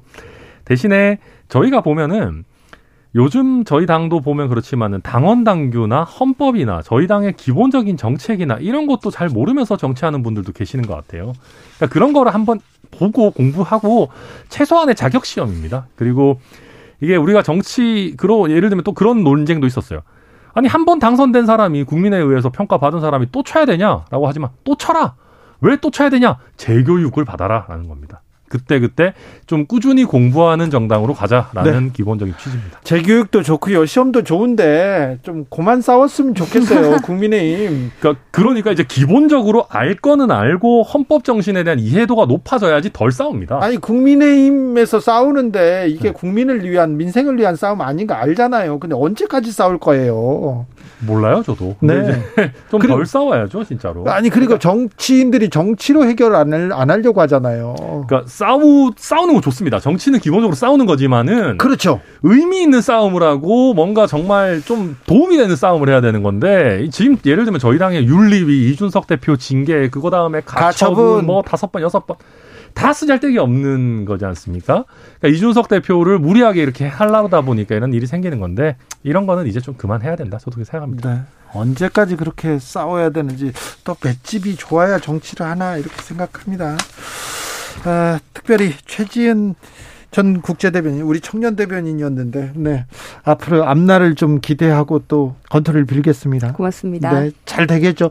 경제 얘기도 자꾸 좀... 너무 막 영원히 정치계를 떠나시는 것 같은 느낌인데 그런 거 전혀 아니시잖아요. 그 민주연구원 부원장은 계속 하신대요. 아, 그래요? 네. 계속 하는 게 아니고 최근에 연락이 이제 해달라고 연락이 아, 와서 하겠다고 이제 했고. 아, 이번에 또 민주연구원 부원장을 또 맡았어요? 네, 그 아직 공식 발표는 아, 아닌데요. 아, 제가 네, 엠바고로 네, 떼서 죄송합니다. 네. 제가. 아유, 뭐. 아니, 뭐. 아, 저한테 네. 공문 보내십시오. 예. 그러니까 커뮤니티에다 보내고 저 항의 시위는 우리는 안 하는 걸로. 예. 네. 아, 네. 저, 저는 그래서 정, 정책 분야에서 네. 이게 정치 활동이라기보다는 네. 정책 분야에서 제가 잘할 수 있는 걸로 기여하고자 당원으로서 기여하고자 하는 마음입니다. 알겠습니다. 2020년 이렇게 양당이 공천 통과한 지역구 후보자 487명 그러니까 민주당과 통합당 이렇게 다 봤는데요. 이 중 음주 전과자는 47명에 달했다는 거 전화 전하겠습니다. 맞네요. 아, 맞네요. 한 10% 되네요. 네, 아니 네. 그러니까 근데 그 후보자 중에 그러니까 10%까지는 아닌데 어우 맞네요. 10% 되니까. 네. 네. 어유 참 이렇게 정과 가진 분들이 자기도 이렇게 못 돌보면서 정치하시겠다고 하시는 분들 많습니다. 공동혁신구역 여기서 마무리하겠습니다. 천하람 최지은 최지은 천하람 감사합니다. 고맙습니다. 감사합니다. 최지은 대변인 잘 가시고요. 또또 네. 또 오세요. 고맙습니다. 감사합니다.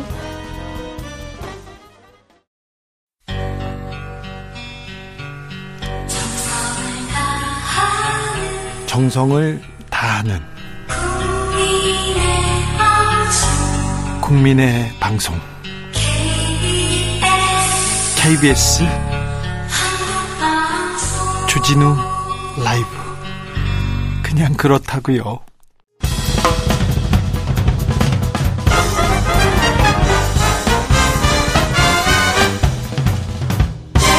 훅 인터뷰 훅 인터뷰 이어가겠습니다. 윤석열 대통령의 비서고 논란과 관련해서 국민의힘이 MBC 보도를 편파 조작 방송으로 규정하고 당내 테스크포스를 구성했습니다.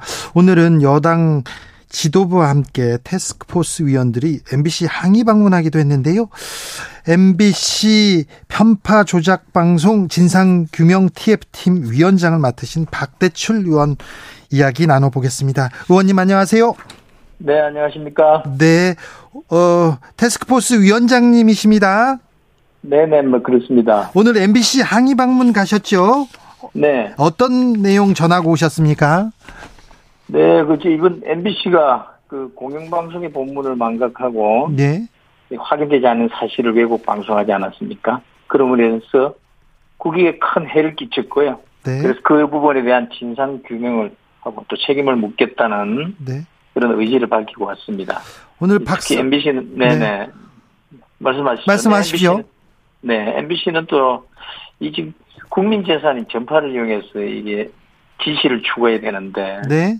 특정 편에 있어서 이게 공영 방송인지 진영 방송인지 이런 헷갈릴 정도의 편파 보도가 지금은 점점 더 정도가 너무 심하다. 네. 이번에 문제가 된 그 뉴스가 얼마나 나쁜 뉴스인지, 네. 얼마나 국익을 해친 어, 뉴스인지 그런 자의 보도인지 이걸 자각해야 할 필요가 있다 이렇게 네. 생각을 합니다.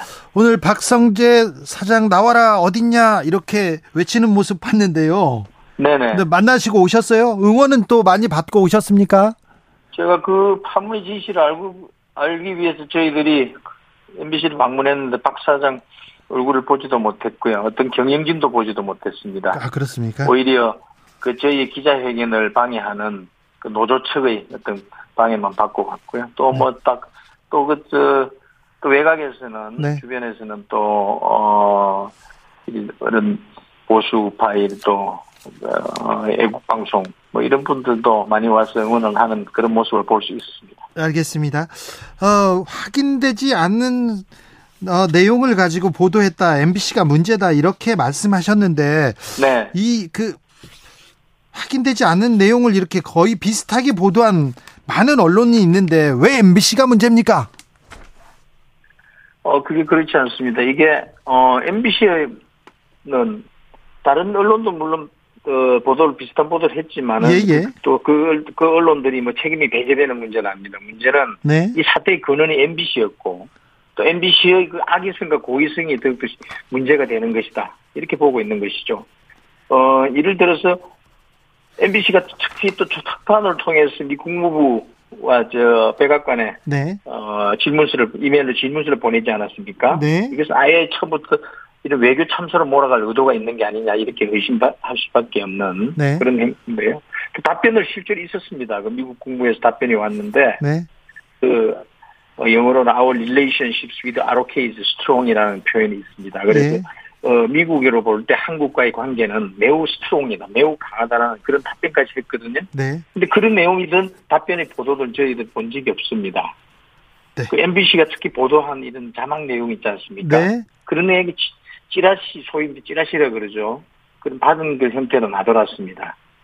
근데 그런 음성 분석 전문가들도 이건 판독 불능이라 그러거든요. 네. 그래서 도대체 어 똑같은 수로 이런 자막을 그 영상을 보고 만들 수가 없다는 것이죠. 그 자막을 아는 내용을 아는 누군가가 네. 외부로 유출하지 않았을까?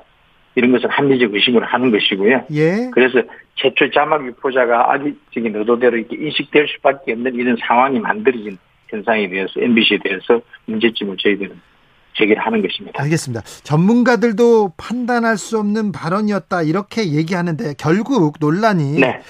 네. 이 음, XX라는 표현과 바이든이 있었느냐 없었느냐인데 의원님 네. 어, 테스크포스 팀장이니까 물어보겠습니다. 의원님께서는 어떻게 판단하고 계십니까? 저는 저는 사실 마지막 부분 외에는 저도 여러 번 읽었는데 제 스스로도 확신이 없어서 모를 정도였습니다. 아, 그래요? 제 청력이 부족한지는 모르지만은. 네. 특히 바이든이라는 부분은 말이죠. 네. 어, 윤석열 대통령도 이 부분에 대해서 언급한 적이 없다고 그러고 또 예. 설령 이 부분은 확인이 제대로 되지 않지 않습니까? 그런데 특히 여기서 문제가 또 되는 것은 자막이 주어가 바이든 은으로 되어 있습니다. 네. 문맥상으로 볼 때 바이든 은으로 바이든이 주어로 표시될 수가 없죠. 네. 문맥상으로는. 네. 이거는 주어를 조작한 것입니다. 주어를 조작한 겁니까? 그렇죠. 주어를 조작한 것이 되는 것이 동, 그렇게 밖에 볼 수 있지 않습니까? 저기 의원님. 그래서 윤... 보호해야 된다면 바이든은 어, 네. 우리 국회에서 승인을 하는 문제가 있로 자막을 달았는데 네. 바이든은 바이든이 주어가 왜 됩니까? 거기서. 저 이것은 동맹의 미국 대통령을 끌고 들어가는 것이다. 네. 이렇게밖에 볼 수 없는 것이고 그 문맥을 우리 저 우리 주진우 사회자가 잘 한번 읽어보시죠. 아니 그런데요. 그 네. 윤석열 대통령이 조, 네. 조, 조사를 간혹 틀리겠습니다. 자 이런 것입니다. 설령 조사를 만일에 틀렸다면 언론 자막은 말이죠. 그렇지도 않을 뿐더러 네. 언론 그게 자막이 조사가 틀렸을 경우 언론은 그것을 바로 잡는 가로 표시를 한다거나 그렇... 또이 부분이 명확하지 않다면 그 네. 자막을 표시에다가 물음표를 한다거나 네. 이렇게 해서 또 시청자의 몫으로 최종 판단은 시청자의 몫으로 남겨두는데 네. 이렇게 단정적으로 그런 표현을 해가지고 예. 시청자들의 국민들의 오해를 이렇게 유도를 한다거나 이런 네. 것은 제 의도성 고의성을 의, 다분히 의심하지 않을 수 없는 것이다. 예, 알겠습니다. 보는 것이죠. 그게 네. 그게 언론의 상식 아니겠습니까? 알겠습니다. 우리, 그... 우리 주진호 사회자님도 네. 그 언론인 출신이 보고 네. 보면은 그 기존 언론의 기본 보도의 그 기본이 있지 않습니까? ABC라고 저희들은 얘기를 하죠. 예, 예. 네, 네. 네, 잘 알겠습니다. 저는 MBC를 보지는 않았습니다. 네네. MBC를 잘 안 봅니다. 그런데 저도 뭐 잘 안 봅니다. 네, 잘 안 보는데 네. 아이고 바이든은 맞는 것 같다 이렇게 생각을 한 것이 저도 바이... 뭐 그에 대부분 그 부분에 대해서는 저도 워낙 이게 뭐 어떤 그 해석의 논란이 많기 때문에 제가 네. 여러 번 봤는데 네. 저도 사실은 확신을 못 하겠더라고요. 아, 알겠습니다. 네. 네네. 어, 그런데 음, 대통령실에서 처음에는 국익 차원에서 네. 보도하지 말아달라 이렇게 얘기하고 그리고 사적 네. 대화였다 이렇게 처음에 그, 그 입장을 내면서 바이든이라고 네. 이게 다른 언론사도 다 따라서 바이든이라고 보도했지 않습니까? 네. 이건 조금 아쉬움이 있네요. 그리고 저 기존에 보면은 예, 그 옛날 민주당계 대통령들도 네. 그런 X라고 표현하는 그 비속어를 쓴 사례들도 많이 있고요. 아 그래요? 그렇지 않지 않습니까? 그리고 그리고 또 이게 혼잣말 비슷하게 한 말 아니겠습니까? 예, 예. 누구랑 정식 대화를 한 것도 아니고 네. 또 그럴 경우에는 또 이게 또 또 다른 오해나 이런 걸 피하기 위해서 그런 협조를 부탁하는 경우가 있는데 그 자체가 네. 잘못된 것은 아닌가. 아, 네. 저희들은 그렇게 생각을 합니다. 아무튼 그 협조를 구하고 불, 불미스러운 일이 있었으면 유감을 표하고 빨리 지나가면 됐을 텐데 이 논란이 좀 자, 수그러들지 않습니다. 그래서 좀 걱정입니다. 제가 이제 그 저도 마찬가지죠. 네. 이게 워낙 이 사안 내용이 네. 이 보도의 내용 그리고 네. 보도의 그 인한 이런 여러 가지 파장들이 네. 너무나 이게 저 악의적이고 고의적으로 인해서 이 파장이 너무 큰 사안이 돼서 네. 그걸 가지고 지금은 되돌리기 어려운 상황으로 만들어져 버리는 거예요. 아 그렇습니까? 그, 그런 게 되지 않았습니까? 네, 네. 아무튼 네. 어, 논란의 본질이 비속어보다는 이거 자막으로 조작한 거다. 그래서 지금 문제가 커지고 있다. 이렇게 생각하시는 거죠? 그 비속어라는 것은 말이죠. 그건 네. 본질이 아니죠. 그거는 믿기죠. 대중을 선동하기 위한. 대통령이 믿기를요? 아니죠. 네. 비속어라는 표현으로 네. 그 논란의 본질을 본다는 그런 시각이 있지 않습니까? 예. 저희들은 그건 본질이 아니다. 예. 그 대중을 선동하여 믿기로 보는 것이다. 이렇게 하는 것이고 본질은 오히려 네. 이것은 외교 참사로 몰아가려고 했지만 실패한 보도 참사다. 예. 또 그래서 이, 이 조작된 자막을 통해서 이 동맹을 파괴하려고 한 네. 어? 그런 사건으로 이게 고의 의도했던 의도하지 않았던 그런 결과로 이어지게 되었다. 예. 뭐 이런 부분에 대해서는 어, 깊이 MBC 측도 생각을 해야 되지 않을까. 알겠습니다. 그렇게 생각합니다. 의원님 한미 동맹은 그 공고하고 뭐 공고하고 좀 작은 바람에나 이런 그런 그 문제에 따라서 좀 흔들리고 그럴 정도는 아니죠. 뭐 물론입니다. 이런 사안으로 이렇게 흔들릴 수는 없죠. 아무리 어, 특정 언론에서 한미 네. 동맹을 흔들기를 시도한다고 해서 그렇게 크게 흔들릴 정도의 동맹이라면 지금까지 우리나라가 여기에 이런 위치에 와 있지도 않을 것이고 한미 네. 간의 관계가 그렇게 어, 지금까지 돈독하게 유지되지도 않을 것이라고 봅니다. 물론 그렇지만은 네. 그것을 그것을 통해서 뭘 그렇게 우리의 어, 국민들에게 호도된 여론을 만들어가고 또 그것을 조작하고 선동하는 과정 이것은 어 정도가 너무 심하고 지나치면은 네. 방치하기 어렵지 네. 게 아니나 그런 이제 지각에서 봐주시면 될 것 같습니다. 알겠습니다. 국민의힘 또 대표적인 의원들 박대출 의원을 비롯해서 권성동 네네. 의원도 그렇고요. 많은 의원들이 네. MBC에 항의 방문하고 대통령실에서 MBC에 뭐 보도 경위를 묻는 공문도 보내고 또 국회 출석하라고도 얘기하고 그러면 MBC에서는 네. 이거 언론 자유 침해한다 이렇게 유감스럽다 이렇게 얘기하는데 네. 이 점은 어떻게 보시는지요? 이게 뭐, 뭐, 언론, 심지어는 언론 탄압이라는 그런 표현까지도 뭐 쓰는데, 네. 그렇게 저, 언론 탄압할 힘도 의지도 없고요, 저희들은. 그동안 MBC의 보도 행태들을 먼저 뒤돌아보는 게 먼저 아니겠습니까? 이런 광우병 개당, 뭐, 내송송 구멍 타기라든지, 이 사드 전자파 뭐 튀김이라든지, 뭐, 천하는 음모론, 뭐 이런 것들로 앞, 그동안에 어떤 언론이 앞장섰나. 네. 이런 에 대한 어떤 반성이나 어, 그런 그런 자각도 있어야 되지 않느냐 이렇게 네. 생각을 합니다. 그리고 어 지난 지난 5년 동안 되돌, 되돌아보면 그렇지 않습니까? 오히려 언론을 급박한다고 표현을 뭐 일부에서는 쓰, 쓰긴 하던데 야당도 그렇고. 근데 지난 5년 동안 문재인 정권은 어떻게 했습니까? 마음에 들지 않는 언론 방송에 대해서 재승인을 무기로 해가지고 평, 평가 점수까지 조작한 그걸로 인해서 감사원이 지금 그걸 어 덜춘 밝혀내고 또 그걸 지금 검찰 수사 단계에 지금 와 있지 않습니까?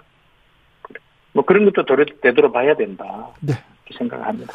어, 대표적인 윤핵관입니다. 좀 힘이 세다는 권성동 의원이 오늘 MBC 항의 방문한 자리에서 네네. 이렇게 국익을 내치는 해치는 선동 조작 방송하는 MBC 민영화를 통해서 국민한테 돌려줘야 된다 이렇게 얘기하면 이거는 굉장히 좀 MBC에서는 무서워 무섭다고 생각할 것 같은데요.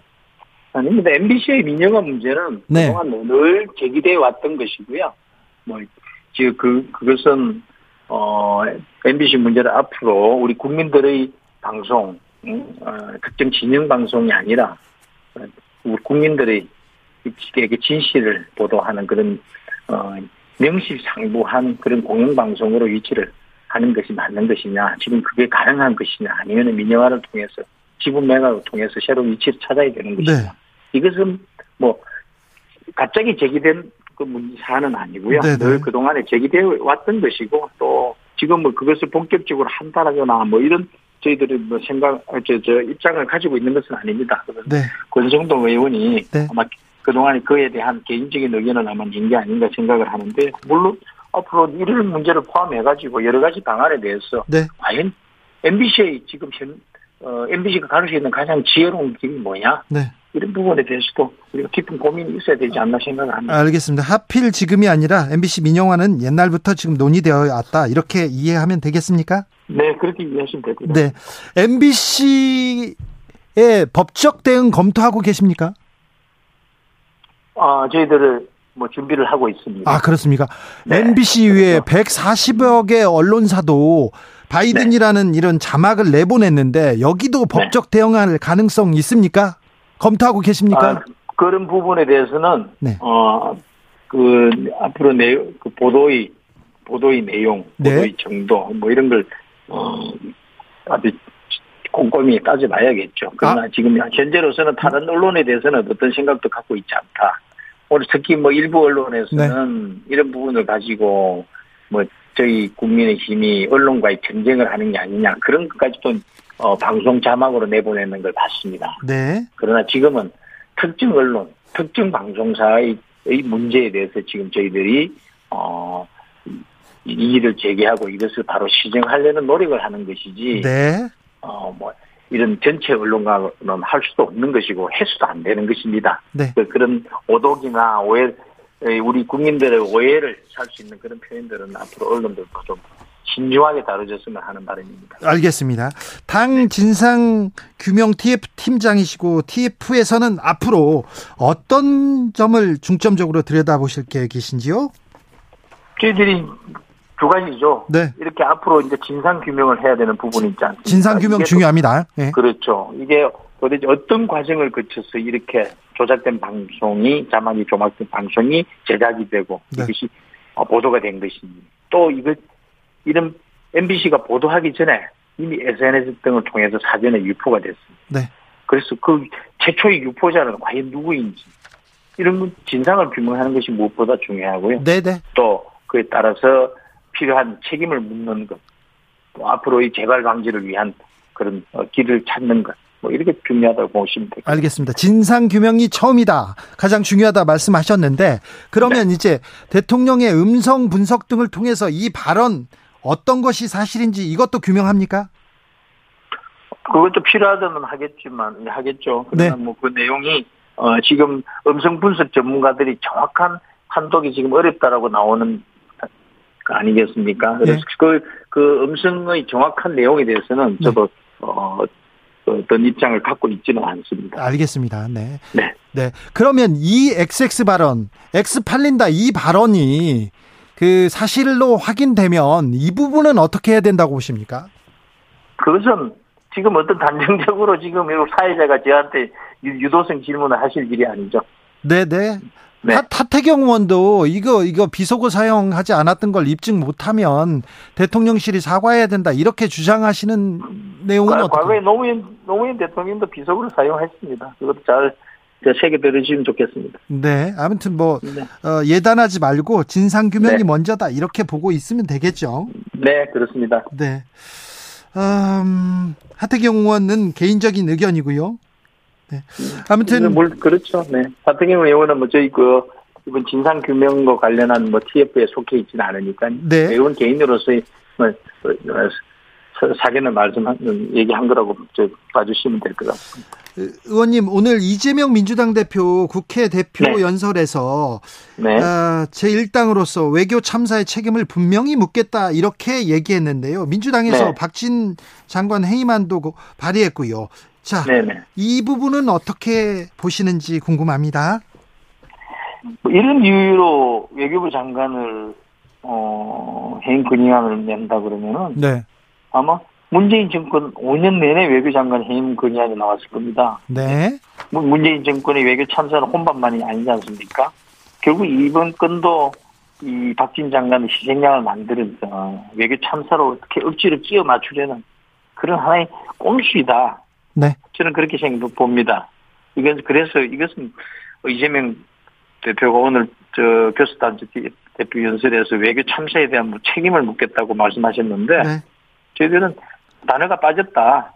외교 단어가? 참사 조작 시도가 저질될 뿐이다. 네. 외교 참사가 아니라 외교 참사 조작 시도였다. 예. 뭐 이렇게 보고 있습니다. 외교, 그에 대한 책임을 묻는 게 맞는 것이 아니라 외교 참사 조작이었다.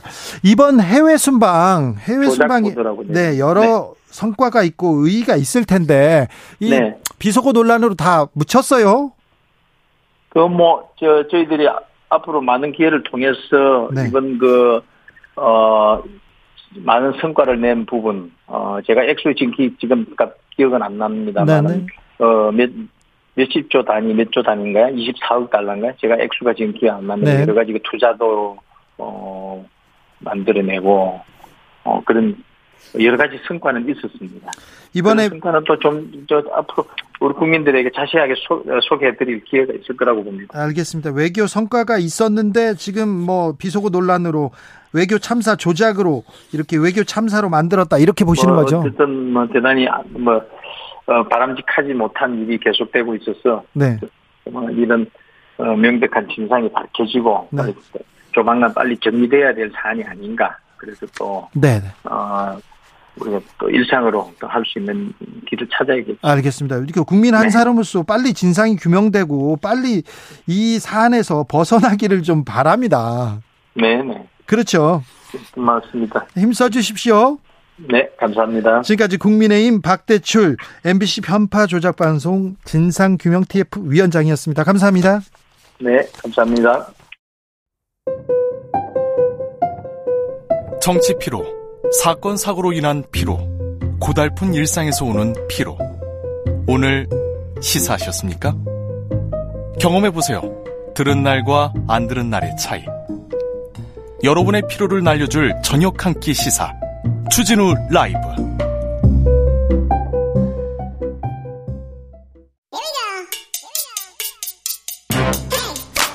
뉴스를 향한 진지한 고민 기자들의 수다 라이브 기자실을 찾은 오늘의 기자는 변상욱 대기자입니다. 어서 오세요. 예, 안녕하십니까. 잘 계시셨습니까? 네. 예. 선배님이 20년째 하나도 안 변하시는 것 같아요. 그래요? 네. 아닙니다. 속으로 많이 골맞습니다. 속으로는요? 예. 아, 겉으로는 이렇게. 20년째. 다행이긴 합니다만. 네, 그렇습니까? 네. 네. 음, 대통령이 해외 순방 가서 여러 예리 일들이 많았어요, 지금껏. 예, 뭐. 그런데 이번에는 정말 전 국민이 듣기 평가를 하고 있습니다. 자, 어떻게 보이십니까? 일단 박대출 의원은 듣기 평가, 수능 듣기 평가 출신이 아니어서 저도 그렇지만, 네. 예. 어, 뭐, 저희 나이 든 사람들의 귀를 믿을 건 아닌데, 다만 좀 분명한 것은, 네. 바이든과 날리면 네. 두 가지일 때, 바의 비읍과 예. 미, 말리면의 미음은 완전히 다릅니다. 네. 비읍은, 어, 무성음의 파열음입니다. 파. 그. 비읍, 파, 네. 파. 파 이런 거죠. 무성음 나왔습니다. 예. 그다음에 미음은 유성음의 유음입니다. 네.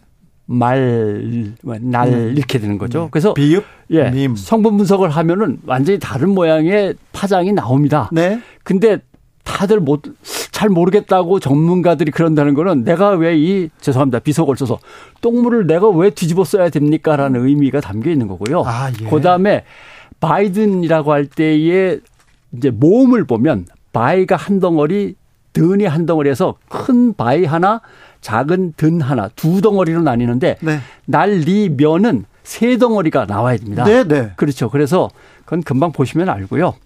아, 아무튼 제일 확실한 영상은 뉴스 반장이라는 유튜브 영상과 예. 그다음에 보수 매체죠. 펜앤드 마이크 TV. 네. 여기 들어가 보시면은 분석이 돼 있으니까 보신 다음에 판단을 하면 뭐 충분할 거라고. 4101님께서 역시 앵커 출신 얘기합니다. 어우, 힘이 딱 있네요.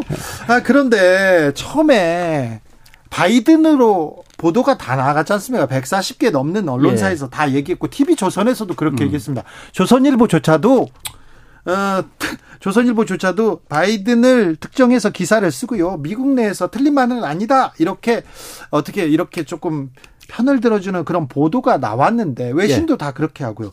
그때 대통령실에서 국익을 차원에서 보도하지 말아달라. 음. 사척대하다. 이렇게 얘기하면서 바이든으로 이렇게 아예 거의 확실시 되는 화이든에 대해서는 의심하는 곳이 하나도 없었어요. 근데 예. 그 다음 날 바뀝니다. 음. 어떻게 보셨어요? 그러니까 대통령은 사실 저는 여기서 외교 참사라고 하는 부분을 뭘로 보느냐면 네. 대통령이 죄송합니다.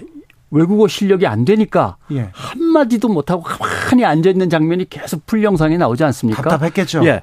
심지어는 동시통역으로 영어로 동시통역이 돼서 나오는데도 그걸 헤드폰 쓰고 들으면 되는데 영어를. 네. 그 영어를 듣는 것조차도 옆에 통역 담당자가 수행으로 따라 붙어서 듣고 한국말로 다시 옮겨주고 그걸 듣는단 말이죠. 예. 그러니까 이런 부분에서 외교적인 현장에서의 이 문제는 상당히 집중된 고도에 집중된 네. 아주 순간순간에 판단력이 필요한 작업인데 네. 그걸 대통령이 하나도 수행을 못한다. 그리고 이제 겨우 회의장을 빠져나오면서 이제 우리 장관들과 수행원들과 갑자기 우리 막 이제 뭐죠 카메라가 딱 나타나니까 이제 한마디 하죠. 예.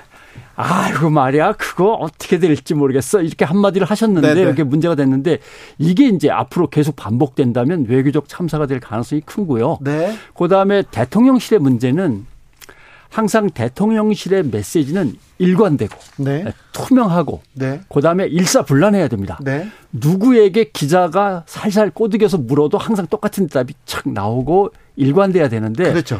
이렇게 뒤죽박죽인 거는 첫째 충성을 다해서 보필하는 사람이 없다. 네. 아니면 정말 어, 예전에 뭐, 모 비서관처럼 아주 센스티브 하면서도 날카로운 지적 능력을 갖고 있는 친구가 없다. 네. 아니면은 사실이 그게 아닌데 둘러대다 보니까 자꾸 갈수록 꼬인다. 이 셋 중에 하나가 되는 거죠. 네. 셋 중에 하나인데 어디로 보세요? 글쎄요, 저는 알 수 없습니다만은 네. 국민들의 여론조사에서 대충 뭐 그런 것들은 잡혀 나오는 것 같습니다. 알겠습니다. 네. 그런데 아, 처음에는 뭐 바이든이었는데 갑자기 난리면이 됐다가 그 다음에는요, 네. 이제 이게 본질이 아니다. 네. 막말이 본질이 아니고 이게 MBC가 문제다. 언론이 음. 문제다. 이렇게 해서 진상 조사가 필요하다. TF팀까지 꾸렸습니다. 계속 굴러갑니다. 예. 이 점은 어떻게 봐야 됩니까? 아, 그 점은 저는 이렇게 봅니다. 분명하게 얘기를 드리면 이것은 국회에서 여와 야가 함께 예, 방송통신을 관장하는 예, 상임위원회하고 예. 그다음에 외교 문제를 관장하는 상임위원회하고 함께 모여서 필요한 사람을 불러가지고 네. 따져 묻고 음성 전문가들을 불러서 분석한 자료를 갖다가 복수로 받아보고 체크하고 이렇게 해서 궁금하면 해결하면 되는 거지. 예. 거리로 국회의원들이 나가서 시내버스 타고 아니 저 전속버스 타고 와가지고 외치고 간다든가 거기에 보수 집회 그 다음에 진보 집회가 막 엉켜가지고 국민들이 항상 이 혼란상을 지켜봐야만 한다는 건 더 문제가 되는 거고요. 네. 하나 제일 걱정되는 것은 벌써 외신들이 그런 보도를 조금씩 내놓고 있습니다만은 대통령이 국회를 비난하는 거는 어느 나라 대통령이든지 다 하고 싶은 거예요. 네. 정말 저 속썩이는 인간들 말에 걸핏하면 발목 잡고 네. 누구든지 다 국회를 욕하고 싶어 하죠. 화장실에서는 하겠죠 아, 많이 예, 예. 어디나. 그, 윤 대통령이 그거 했다고 해서 네. 당나라 총리나 뭐 대통령들이 뭐라고 할 사람은 없습니다. 예, 예. 아유, 나도 그래. 서울은 네. 사실 나도 그래. 이렇게 할 건데 문제는 대통령실이 어떤 언론사에 위협적인 공문을 보낸다든가 네, 네. 여당 의원들이 몰려가서 나와라 사장 나와라라고 한다든가 민영화 시키겠다. 예, 뭐 갑자기 그 소유 지배 주분 구조를 갖다 바꿔버리겠다 이런 식으로 나오는 것은 누가 봐도 언론 탄압으로 비춰질 가능성이 크고요. 예. 국회한테 할 말한 대통령이라는 이미지와 언론 탄압을 해서 언론을 갖다가 이리저리 통제하려고 하는 권위주의적인 대통령이라는 이미지와 이것이 앞으로 국제 외교 무대에서 윤 대통령에게 대한민국에게 더 어느 게 유리하고 불리하겠는가를 따지면서 행동을 해야 되는데 그렇죠. 너무 직자적으로 감정적으로 대응하는 것은 아니라고 보는 거죠. 사실 말 실수가 있을 수 있어요. 네, 대통령도 뭐. 실수할 수 있고 뭐 그렇죠. 뭐 본심이 나왔다고 할 수도 있는데 여기에서 이렇게 어, 거기에서 문제를 풀고 갔어야 되는데 사실과 다른 보도 얘기하면서 음. 진상을 밝히겠다, 진상을 규명한다고 했는데 진상을 가장 잘 알고 있는 사람이 진상을 규명하라고 하면서 이게 꼬이기 시작합니다. 그렇죠. 되게 그렇거든요. 이게 이제 어떤 사건 수사에서 음성이 중요한 단서가 될 때 그 음성이 잘 안 들리거나 네. 희미하거나 하면은 지문을 분석하듯이 성문 분석을 합니다. 네.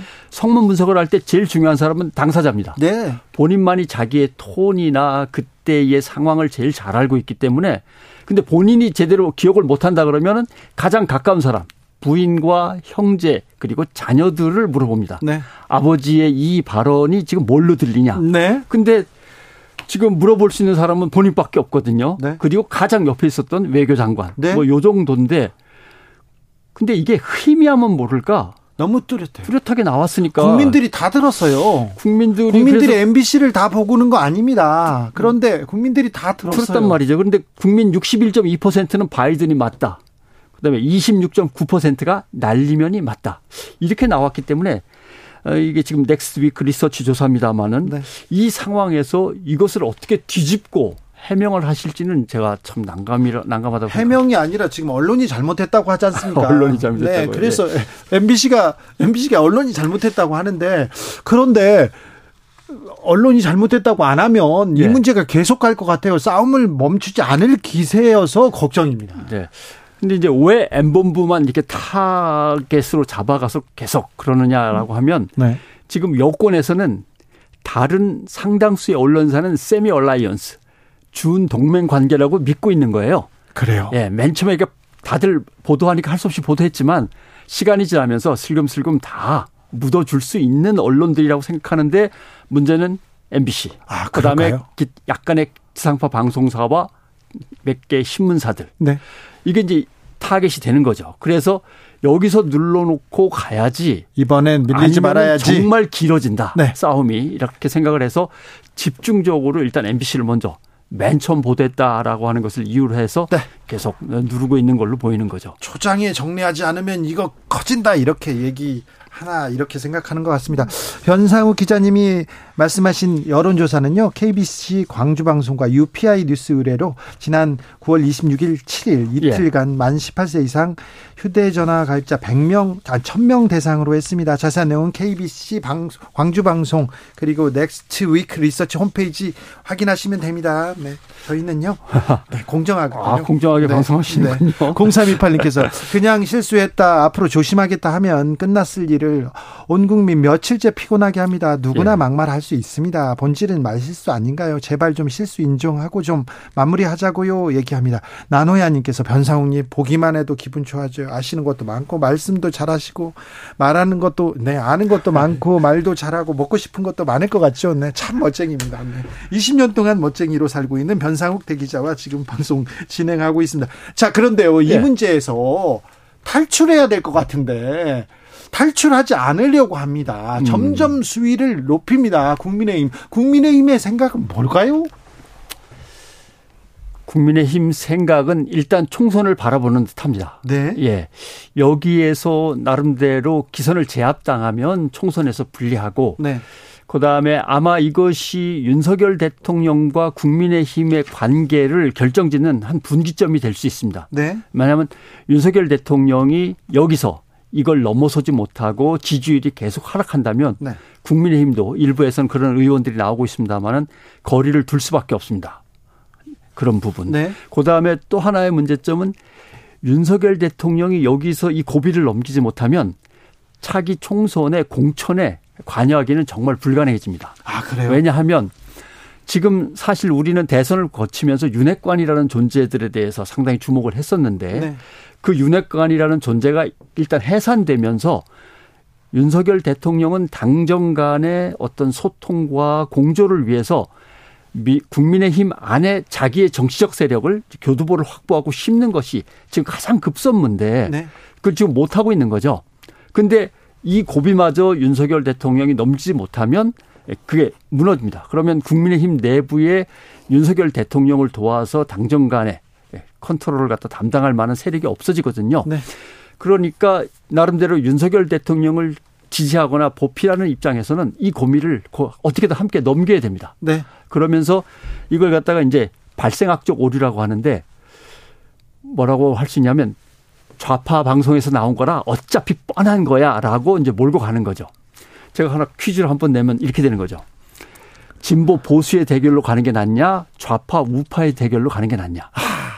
근데 누군가 저에게 네. 당신 진보요 그러면 좀 그렇죠? 이렇게 대답할 수 있는데 당신 좌파요 그러면 좀 그렇죠? 안 되죠. 네. 그러니까 진보 보수의 대결로 가는 것보다는 좌파 우파의 대결로 가면 우파라고 대답하는 사람이 넓어지고 커지죠. 예, 좌파가 작아지는 거거든요. 그리고 네.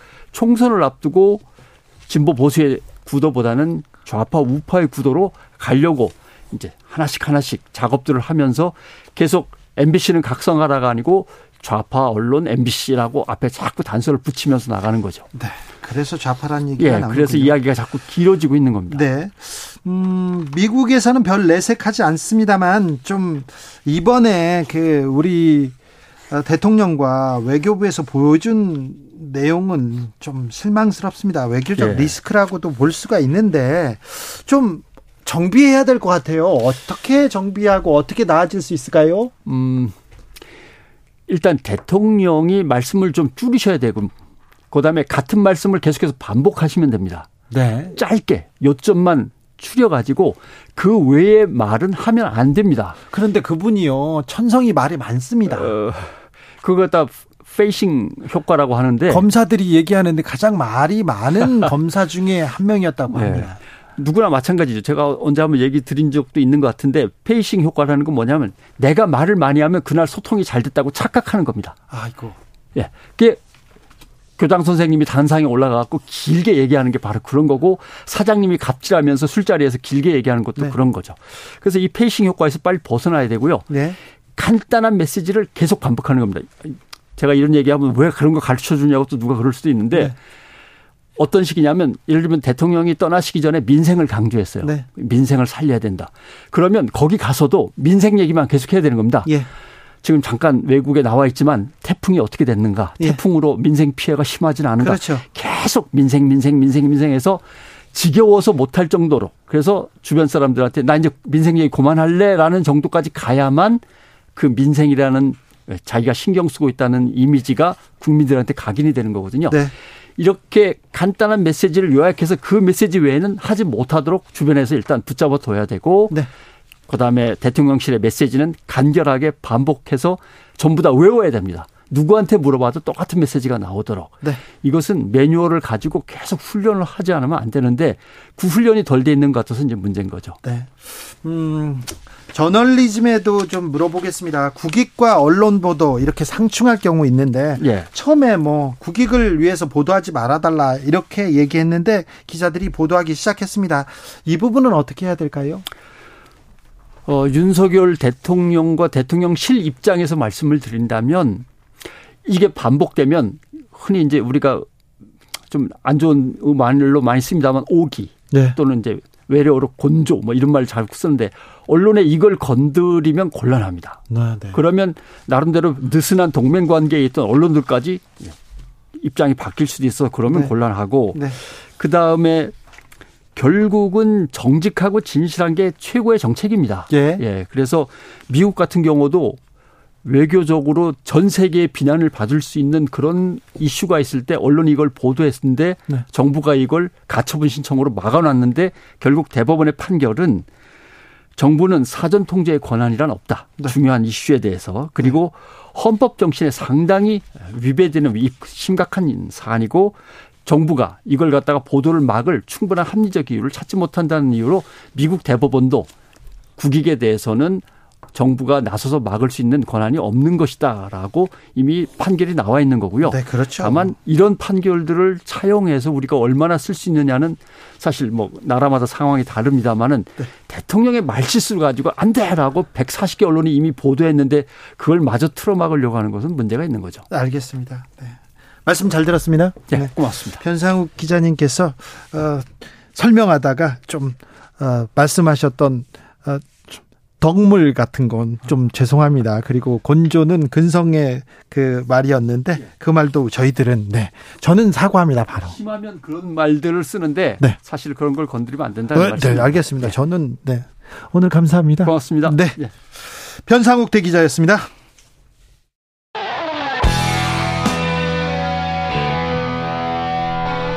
스치기만 해도 똑똑해진다. 드라이브 스루 시사 주진우 라이브.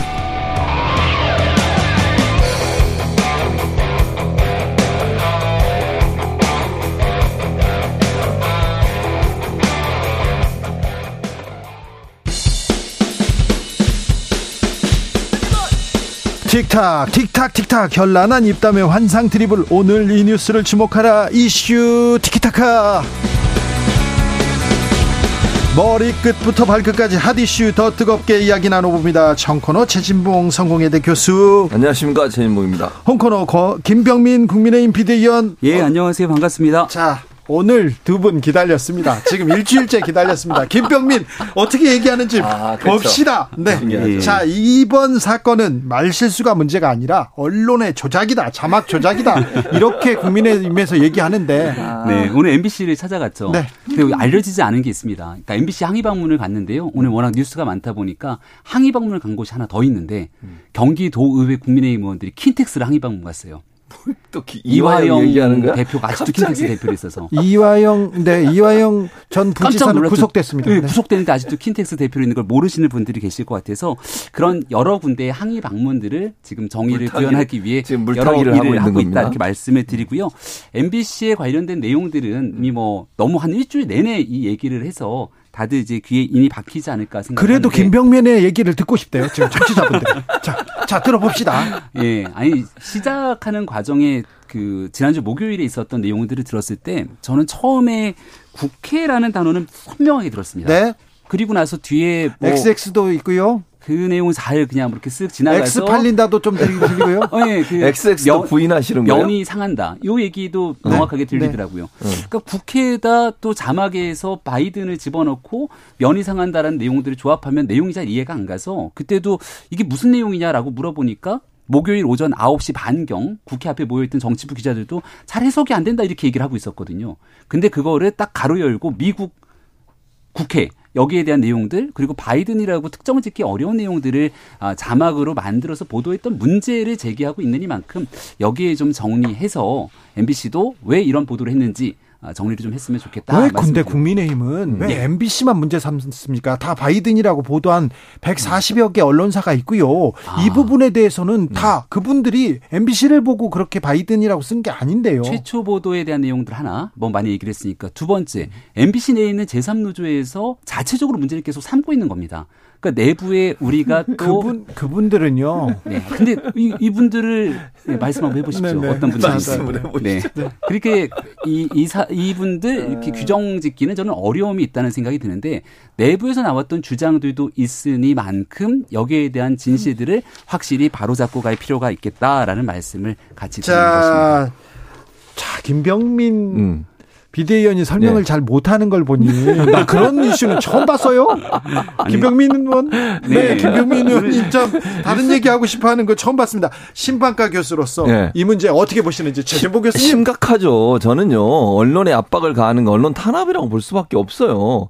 아니 어떻게 국민 국민의힘 의원들이 MBC를 찾아가지고 그렇게 또 뭐 아까 박대출 의원하고 이렇게 인터뷰하는 거 제가 오면서 들었는데 라디오에서 그게 무슨 지분을 팔아가지고 민영화, 민영화 문제는 예전부터 계속 나와, 그건 계속 나왔다가 안 됐던 거예요. 계속 공영방송으로 남아있게 되고, 그건 MBC 입장에서 엄청난 압박이 되는 겁니다. 그런 말씀을 하신 건 저는 저는 대단히 부적절한 말씀이라는 생각을 들고요. 또 하나 MBC 같은 경우에 지금 국회의원들이 찾아갈 뿐만 아니라 대통령, 아, 대통령실이죠. 대통령실에서 공문 보냈어요. 공문을 보냈어요. 정말 이건 저는 처음 봤어요. 아니, 그러니까 대통령실에서 답변하라고 질의서를 보내요 언론사에. 대통령 비서실 이게 말이 됩니까 이게? 옛날에 압박인 거지 압박. 이건 압박이에요. 누가 봐도 압박일 수밖에 없다는 거죠. 예를 들어서 이렇게 얘기할 수는 있어요. 언론의 보도 태도에 대해서 이런 부분이 잘못됐다고 생각합니다.라고 대표인이 논평을 하고 그럴 수 있다고 저는 봅니다. 뭐 다른 의견이 있다고 하면 그러나 언론사에 답변하라고 질의서를 보내고 또 언론중재위원회나 다른 절차가 있음에도 불구하고 직접적으로 언론사에 압박을 가는 듯한 태도를 보이는 것은 대통령실로서 이건 해서는 안 되는 일이에요. 왜냐하면 우리나라 최고 권력기관이 대통령실이잖아요. 그곳에서 언론사에 이런 압박을 보내고 뭐 또 일부 어떤 의원 박성중 의원이신가요? 언론 네. 보도에 따르면 사장을 뭐 그 의원실로 와서 네. 설명하라 이렇게까지 네. 말씀하셨다 하더라고요. 사실인지 아닌지 모르겠지만 그렇다면 진짜 큰 문제예요.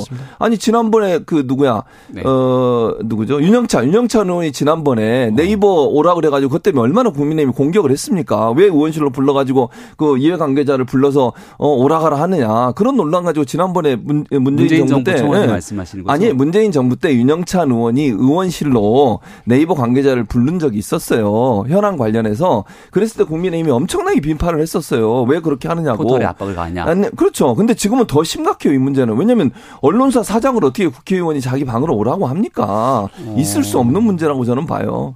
일단은 대통령실 문제부터 얘기하면 네. 대통령실에서 법적 조치를 하진 않았죠. 근데 네. 문재인 정부를 기억해 보면 당시 중앙일보였던가요? 김정숙 여사 해외 순방에 관련된 칼럼을 썼던 기자를 대상으로 아마 대통령실에서 법적 조치를 했던 기억이 나는데 완강하게 여기에 대해서 문제를 삼았던 기억도 납니다.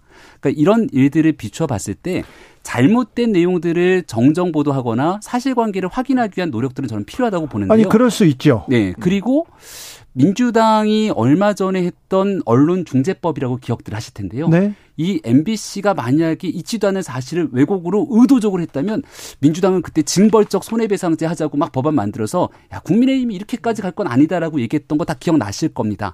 그러니까 언론의 탄압이라고 하면 이런 징벌적 손해배상제 등 법으로 아예 우겨넣어서 꼼짝달싹 못하게 하는 걸 우리는 언론 탄압이라고 얘기를 하는데 지금 이 사안에선 대통령실에서 공문 보낸 건 꽤 정중하게 보냈던데요. 어떤 네. 경위로 그런 내용들을 만들었는지 그리고 두 번째로 미국의 미국 정부에도 그 내용들을 바탕으로 입장을 물어본 것 아닙니까? 사실이 명확하게 드러나지 않았는데 이런 일들에 대한 관계 확인들이 있었던 것이고요. 어, 국민의힘 입장에서는 이 문제를 가지고 MBC를 공격하는 것이 아니라 보세요. 그러니까 악의적이고 의도적으로 만약 이런 문제들을 만들었는데 아무런 문제 없이 지나가면 아니고 말고식으로 지나갔을 때 어떤 일이 반복되겠습니까? 대통령 선거 때 무슨 일이 있었냐면 그때 MBC PD 수첩이었을 거예요. 누가 고발을 사주했나라는 제목의 프로그램이었을 텐데 윤석열 당시 후보 막 넣어갖고서는 방송을 만들었는데 뒤에 배경음악에 아마 빅뱅의 거짓말인가를 넣었을걸요? 문제가 심각하게 커져갖고 방송 나가고 난 다음에 유튜브 영상 업로드도 못했던 적이 있을 겁니다. 그러니까 이런 일들을 정확하게 왜 그랬는지를 규명하고 갈 필요가 있는데 자꾸만 같은 일들이 반복되지 말자는 긍정적인 취지에서 나왔던 얘기들이 아닌가 생각합니다. 아, 긍정적인 취지라. 사회를 더 건전한 언론을 만들어 가자. 사회 언론한 네, 언론하고 압박이 아니라고 얘기를 하시는데 대통령실에서 지금까지 저는 전례를 본 적이 없어요. 제가 언론학자로서 전 세계 어느 나라도요. 대통령실이나 아니면 뭐 국가의 최고 권력기관에서 언론사에 이거 해명하시오라고 해서 어떤 서한을 보내거나 질의서를 보낸 적을 본 적이 없어요. 처음이에요, 저는. 우리나라도 아, 이런 적을 본 적이 없어요, 저는. 외국에도 없습니까? 없어요. 이런 경우는. 그러니까 예를 들면 문제를 제기해서 뭐 지금 현재 언론중재위원회 같은 경우에는 언론 이제 언론사와 아니면 국가 기관이든 아니면 개인이 어떤 논란이 있을 때 거기서 중재를 하는 거잖아요. 그런 절차를 통해서 하는 거는 봤어요. 법적 처분을 하는 것도 봤고. 근데 언론 어떻든 언론 기관 입장에서는 대통령실에서 뭔가 질의를 질의가 아니지 문의를 해가지고 공개적으로 질의를 한 거잖아요 이거를 그런 네. 건 압박으로 느껴질 수밖에 없어요. 당연히 그럴 수밖에 없다고 저는 보고요. 두 번째는 아까 이제 계속 김병민 의원은 악의적이고 조작적인 보도를 했다라고 단정적으로 얘기하는데 거기 동의할 수 없어요. 왜 무슨 MBC가 어떻게 악의적이고 조작적인 보도를 했느냐. 지금 거기에 예를 들면 바이든한테 아까 박두출 의원도 그 얘기 하시더라고요. 네. 본인도 명확하게 바이든인지 뭔지는 잘 모르겠다고 말씀을 하셨어요. 예. 제가 듣기로. 네. 그럼 바이든이라고 보도한 게 악의적이고 조작적인 거예요? 그건 아니라고 저는 보거든요. 왜냐하면 그게 예를 들어서 해석의 영역이라고 하면 듣는 사람에 따라 다르게 들릴 수 있고 초창기에 처음에 바이든으로 나간 것은 그 당시에 들었을 때 그렇게 들렸기 때문에 저는 적었을 거라고 생각해요. 그리고 MBC뿐만 아니라 다른 아까 말씀 140개 언론사가 동일하게 냈다고 하면 MBC가 보도 지침을 내려서 그렇게 하라고 한 것도 아니잖아요. 언론사들도 다 들어보고 대체적으로 바이든하고 들렸기 때문에 그렇게 썼을 것이고 그리고 나서 대통령실이 13시간 만에 해명을 했어요. 그 뒤에는 사람들이 다 언론사마다 가로 열고 거기다 날리면 같이 썼어요. 그러면 초창기에 처음에 그러면 바이든으로 나왔을 때 바로 얘기해가지고 날리면이라고 네. 그런 가로수 넣기 하든지 그것도 아닌 상태에서 악의적이고 조작적으로 예를 들면 자막을 뭐 조작을 했다 이렇게 얘기하는 것은 이거는 지나친 정치 공세예요. 네. 두 가지 있다는 첫 번째 역대 어느 정부도 대통령실에서 그런 방식으로 공문을 보낸 적이 없다 이렇게 말씀하시는데요. 글쎄 사실에 관련돼서 물어보는 게 이렇게 잘못됐나? 큰 압박인가 이런 생각이 들어서 이걸 문제를 삼는다면 얼마 전에 방통위 압수수색 들어간 것 같은데 한 종편에 대한 재승인 점수 평가 조작한 거 아니냐 이렇게 나오고 있지 않습니까? 그 사안에 대한 진실들이 조금 밝혀지게 되면 언론에 대한 압박이나 탄압이 어떤 것인지를 좀 확인할 수 있을 거라 생각이 들고 그리고 교수님 MBC가 음. 보도를 했는데 음. 왜 MBC만 문제를 삼고 나머지 언론들 얘기 삼지 않냐고 하지 네. 않았습니까? 네. 여기 중요한 것은 제일 처음에 지라시가 돌아다녔잖아요. 밭이라고 해서 받은 글. 네. 근데 그 내용들을 바탕으로 사실 MBC가 그대로 거의 자막을 입히듯이 한 건데 이 내용이 어디서부터 시작됐는지를 확인할 필요가 있거든요. 우리가 기본적인 확증 편향이라고 프레임을 닫고 이런 방식으로 내용들을 들어보면 아 그렇게 들리나 보다 하고 나갈 텐데요. 네. MBC가 최초 보도를 한 상황 속에서 대통령실의 초기 대응들 해명이 조금 아, 명확하지 못했기 때문에 그 MBC의 보도 이후로 다른 그게 아쉬웠어요. 네, 순차적으로 보도했던 것들 많이 한 가지만 얘기하면 그게 받은 글을 MBC가 그대로 했었다고 하는 것도 김병민 의원의 개인적인 추측인 거예요. 네네. 네. 무슨 말이냐면 언론사 입장에서는 그 받은 걸 가지고 쓸 수가 없어요. 그리고 열심히 들어보고 자기들이 판단해서 그, 그 판단을 하는 거지. MBC가 이렇게 보도했다 이렇게 그걸 따라서 다른 언론이 따라가지는 않습니다. 다 뭐 취재를 하죠. TV조선도 바이, 조 바이든 바이든 대통령이라고 명시했거든요. 아무튼 대통령실 출입 기자들이 다 네. MBC를 좋아하진 않는데 MBC를 응원하고 대통령을 비판하고 있는 좀 이례적인 일이 있습니다. 김병민 예. 의원 이준석 전 대표 얘기하고 싶죠? 차라리. 아니요, 이화영 대표 얘기하고 싶습니다. 이준석 전 대표 얘기하고 싶잖아요. 자, 가기 전에, 어, 최진봉 교수님께서 네. 윤영찬 의원이 뭐 음. 네이버 들어와 이렇게가 아니라 어, 윤영찬 의원이 네. 어, 카카, 카카오, 카카오 들어오라고 아, 네, 그렇게 지시해서 아, 논란이 카카오를 잘못 말씀드렸 윤영찬 의원이 네이버 부사장 출신이어서 네, 이렇게 카카오를 들어오라 했군요. 네, 네. 네이버는 지금 성남 FC 아마 수사랑 또 여러 가지 알았어요, 알았어. 자, 그래서 이준석 전 대표 가처분 어떻게 됩니까? 오늘 재판에 그 전주혜 의원이 대표로 갔다 왔어요. 네. 전주혜 의원 또 김종혁 비대위원이 네. 갔다 왔는데요. 전주혜 의원이 딱 나오자마자 아 재판 분위기가 괜찮았다 이렇게 음. 얘기를 하더라고요. 그래서 시간이 조금 걸리겠습니다만은 이번 건은 당원 당규 개정이 과연 적합했는 건지 거기에 따른 비대위가 아, 정당한지를 묻는 아마 심리가 열린 거로 알고 있는데요. 네. 당원 당규 적법하게 예, 개정이 됐던 부분들 문제 삼기 어려울 거라 아마 이번 가처분에 대한 결과는 어, 인용되기 어려울 거다 이렇게 저희는 생각하고 있습니다. 네, 뭐 일단 전주혜 의원은 그렇게 말씀하시겠죠. 물론 저도 저는 잘 모르겠어요. 어떤 경우가 나올지 왜냐하면 상당히 좀 논란이 될 수 있는 부분이 있어서 다만 이제 지금 김병민 의원이 그렇게 얘기하셨으니까 저는 이제 하나 약한 약한 가능성이긴 하지만 인용될 가능성이 있다고 보는 이유 중에 하나는 뭐냐면 1차에서 인용된 내용의 환경 자체가 바뀌지 않았다는 점이에요. 물론 음. 이제 당원 당규를 개정했기 때문에 절차적으로 문제가 없다고 주장할 수 있지만 사실은 그 당원 당규를 개정한 이유가 현행 현재 당 대표를 정부를 몰아내기 위한 하나의 어떤 꼼수적인 차원이라고 법원이 판단을 한다고 하면 그 연장선상에서 당헌 당규가 개정됐다고 볼 수 있기 때문에 네. 그 부분을 만약 인정한다고 하면 인용될 가능성은 전혀 배제할 수 없다고 봅니다. 아무튼 가처분 끝나도 또 가처분 할 건데 여기에 우리가 또 관심을 가져야 되나 이런 생각도 들고요. 네. 그래도 이준석 전 대표에 대한 윤리위원회는 열립니다. 아니요. 윤리위원회가 열리는 거죠. 네, 윤리위원회 열려요. 그리고 거기에 이준석 전 대표가 대상이 되는지 잘 모르겠습니다. 아, 그래요? 7시에 열리는 거로 알고 있는데 우리 지난 수회 때 있었던 국민께 큰 상처를 줬던 발언들이 있지 않습니까? 네. 그 해당 의원에 대한 내용들 뭐 이런 음, 기타적인 내용으로 윤리가 열리고요. 지난날 주말 때 이제 이준석 전 대표에 대한 징계 절차를 개시를 한 건데요. 그건 중징계 6개월 당원권 정지 기간에 자꾸 당원 또 당을 대상으로 좀 모욕적인 발언들을 하니 여기에 대한 의원총회에서 좀 못하게 해라라고 하는 발언들이 있어서 네. 징계 절차는 개시됐던 거고 이준석 전 대표가 과거에 대통령 회의 순방 가면 거기에 맞춰서 본인 제명할 거다 막 이런 얘기를 했는데 이런 발언들이 다 뇌피셜에 근거한 발언들이 아니었나 결과론적으로 아, 현재 입증이 되지 않나 싶습니다. 네, 윤리위도 밤에 음. 뭐 열리겠죠. 뭐 열리겠죠. 네, 열, 열리고 또 열릴 텐데 뭐요. 뭐 처음에는 처음에는 윤리가 인준석 전 대표를 징계할 거다 이런 얘기가 있었는데 지금 이제 그걸 안건을 안 하는 것 같아요. 그래요. 아마 이유는 윤석열 대통령 순, 어, 순방 성과가 좋았으면 아마 밀어붙였을 겁니다. 그런데 순방 성과가 이제 별로 없게 나오고 지금 비속어 욕설 논란이 있다 보니까 이걸까지 같이 했을 경우는 엄청난 부담이 될 수밖에 없어요. 정책 부담 때문에 결국은 이 이슈는 뺀 게 아닌가 그렇게 보입니다. 속보 알려드립니다. 조금 전 북한이 동해상으로 아, 미상의 탄도 미사일 발사했다고 합니다. 합동 참모본부에서 음. 지금 재원을 분석하고 있는데요. 북한도 계속 무력 시를 더, 더 해갑니다. 계속 위협을 위협의 수위를 높여 가는데 이게 진짜 중요한 뉴스죠. 예, 환율 네. 지금 계속 오르고 주가 떨어지고 이게 중요한 뉴스인데 이거는 네. 왜안 챙기고 국민의힘에서는 계속 윤리위 가처분하고 있고 거기 비서고 논란 이거 언제 벗어날 겁니까? 왜 북한이 미사일을 쐈겠습니까? 왜 쐈을까요? 내일 해리스 부통령이 방한하지 않습니까? 네. DMZ 방문이 예상돼 있고 또 일본에서 우리 한덕수 총리를 만나서 대통령이 우려를 어, 얘기했던 전기차 보조금에 관한 문제도 우리 한국 어, 자동차가 미국에서 생산될 때까지 과도 기정 측면에 대한 그 논의들 함께 이어가자 등에 대한 얘기들이 있어서 내일 윤석열 대통령, 해리스 부통령이랑 이런 국민들 삶에 관한 경제에 관한 얘기들 많이 나눌 겁니다.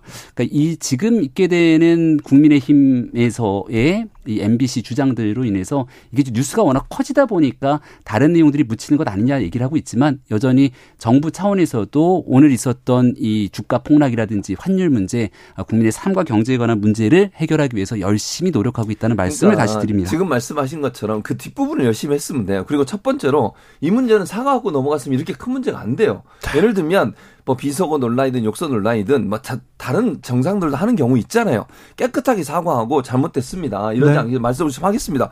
이러고 넘어가서 문제가 안 될 것을 지금도 계속 끌고 있잖아요. 아니 언론사를 대상으로 해서 이렇게 계속 문제를 삼고 이러는 순간 저는 늪으로 더 빠진다고 봐요. 그럼 빨리 빨리 여기서 벗어나서 환율 문제, 물가 문제, 북한 문제 집중하면 될 텐데 이 시기를 놓쳤어요. 지금이라도 저는 인정할 건 인정하고 사과하고 그리고 나서 정책적인 부분에 좀 집중하는 모습을 보여줬으면 좋겠습니다. 그랬으면 좋겠어요. 예, 여지를 좀 남겨놓은 것 같은데요. 어떻게 요 이재명 부대변인 얘기를 들어보니까 음. 앞에 있었던 내용들에 대해서 여지를 좀 열어놓은 게 아닌가 싶은데 일단 민주당 같은 경우는 지금도 바이든이라는 주장을 굽히지 않고 있는 것 아닙니까? 근데 역설적으로 봤을 때 대통령은 아니 나는 바이든을 언급한 적이 없는데 미국 정상을 끌어들여서 계속 이와 같은 정치 공세가 이어지는 내용들은 일단 바로잡아야겠다라는 생각이 우선하고 있는 것 같아서 요 부분 빨리 정리하고 왜 바이든이라는 단어가 튀어나왔는지 그리고 난 다음 말씀 주셨던 내용처럼 국민들의 걱정과 우려 좀 해소하고 덜어낼 수 있게 그다음 순차적인 대응들도 함께 해나가면 좋겠다는 말씀 대통령실에서 해명하면 이 논란이 더 커지고 있다는 것도 아시죠? 아 김병민 대변인이 있었으면 안 그랬을 텐데 그런 생각도 해봅니다. 뭐 그렇긴 한데 이 XX를 인정하시는 거예요, 근데?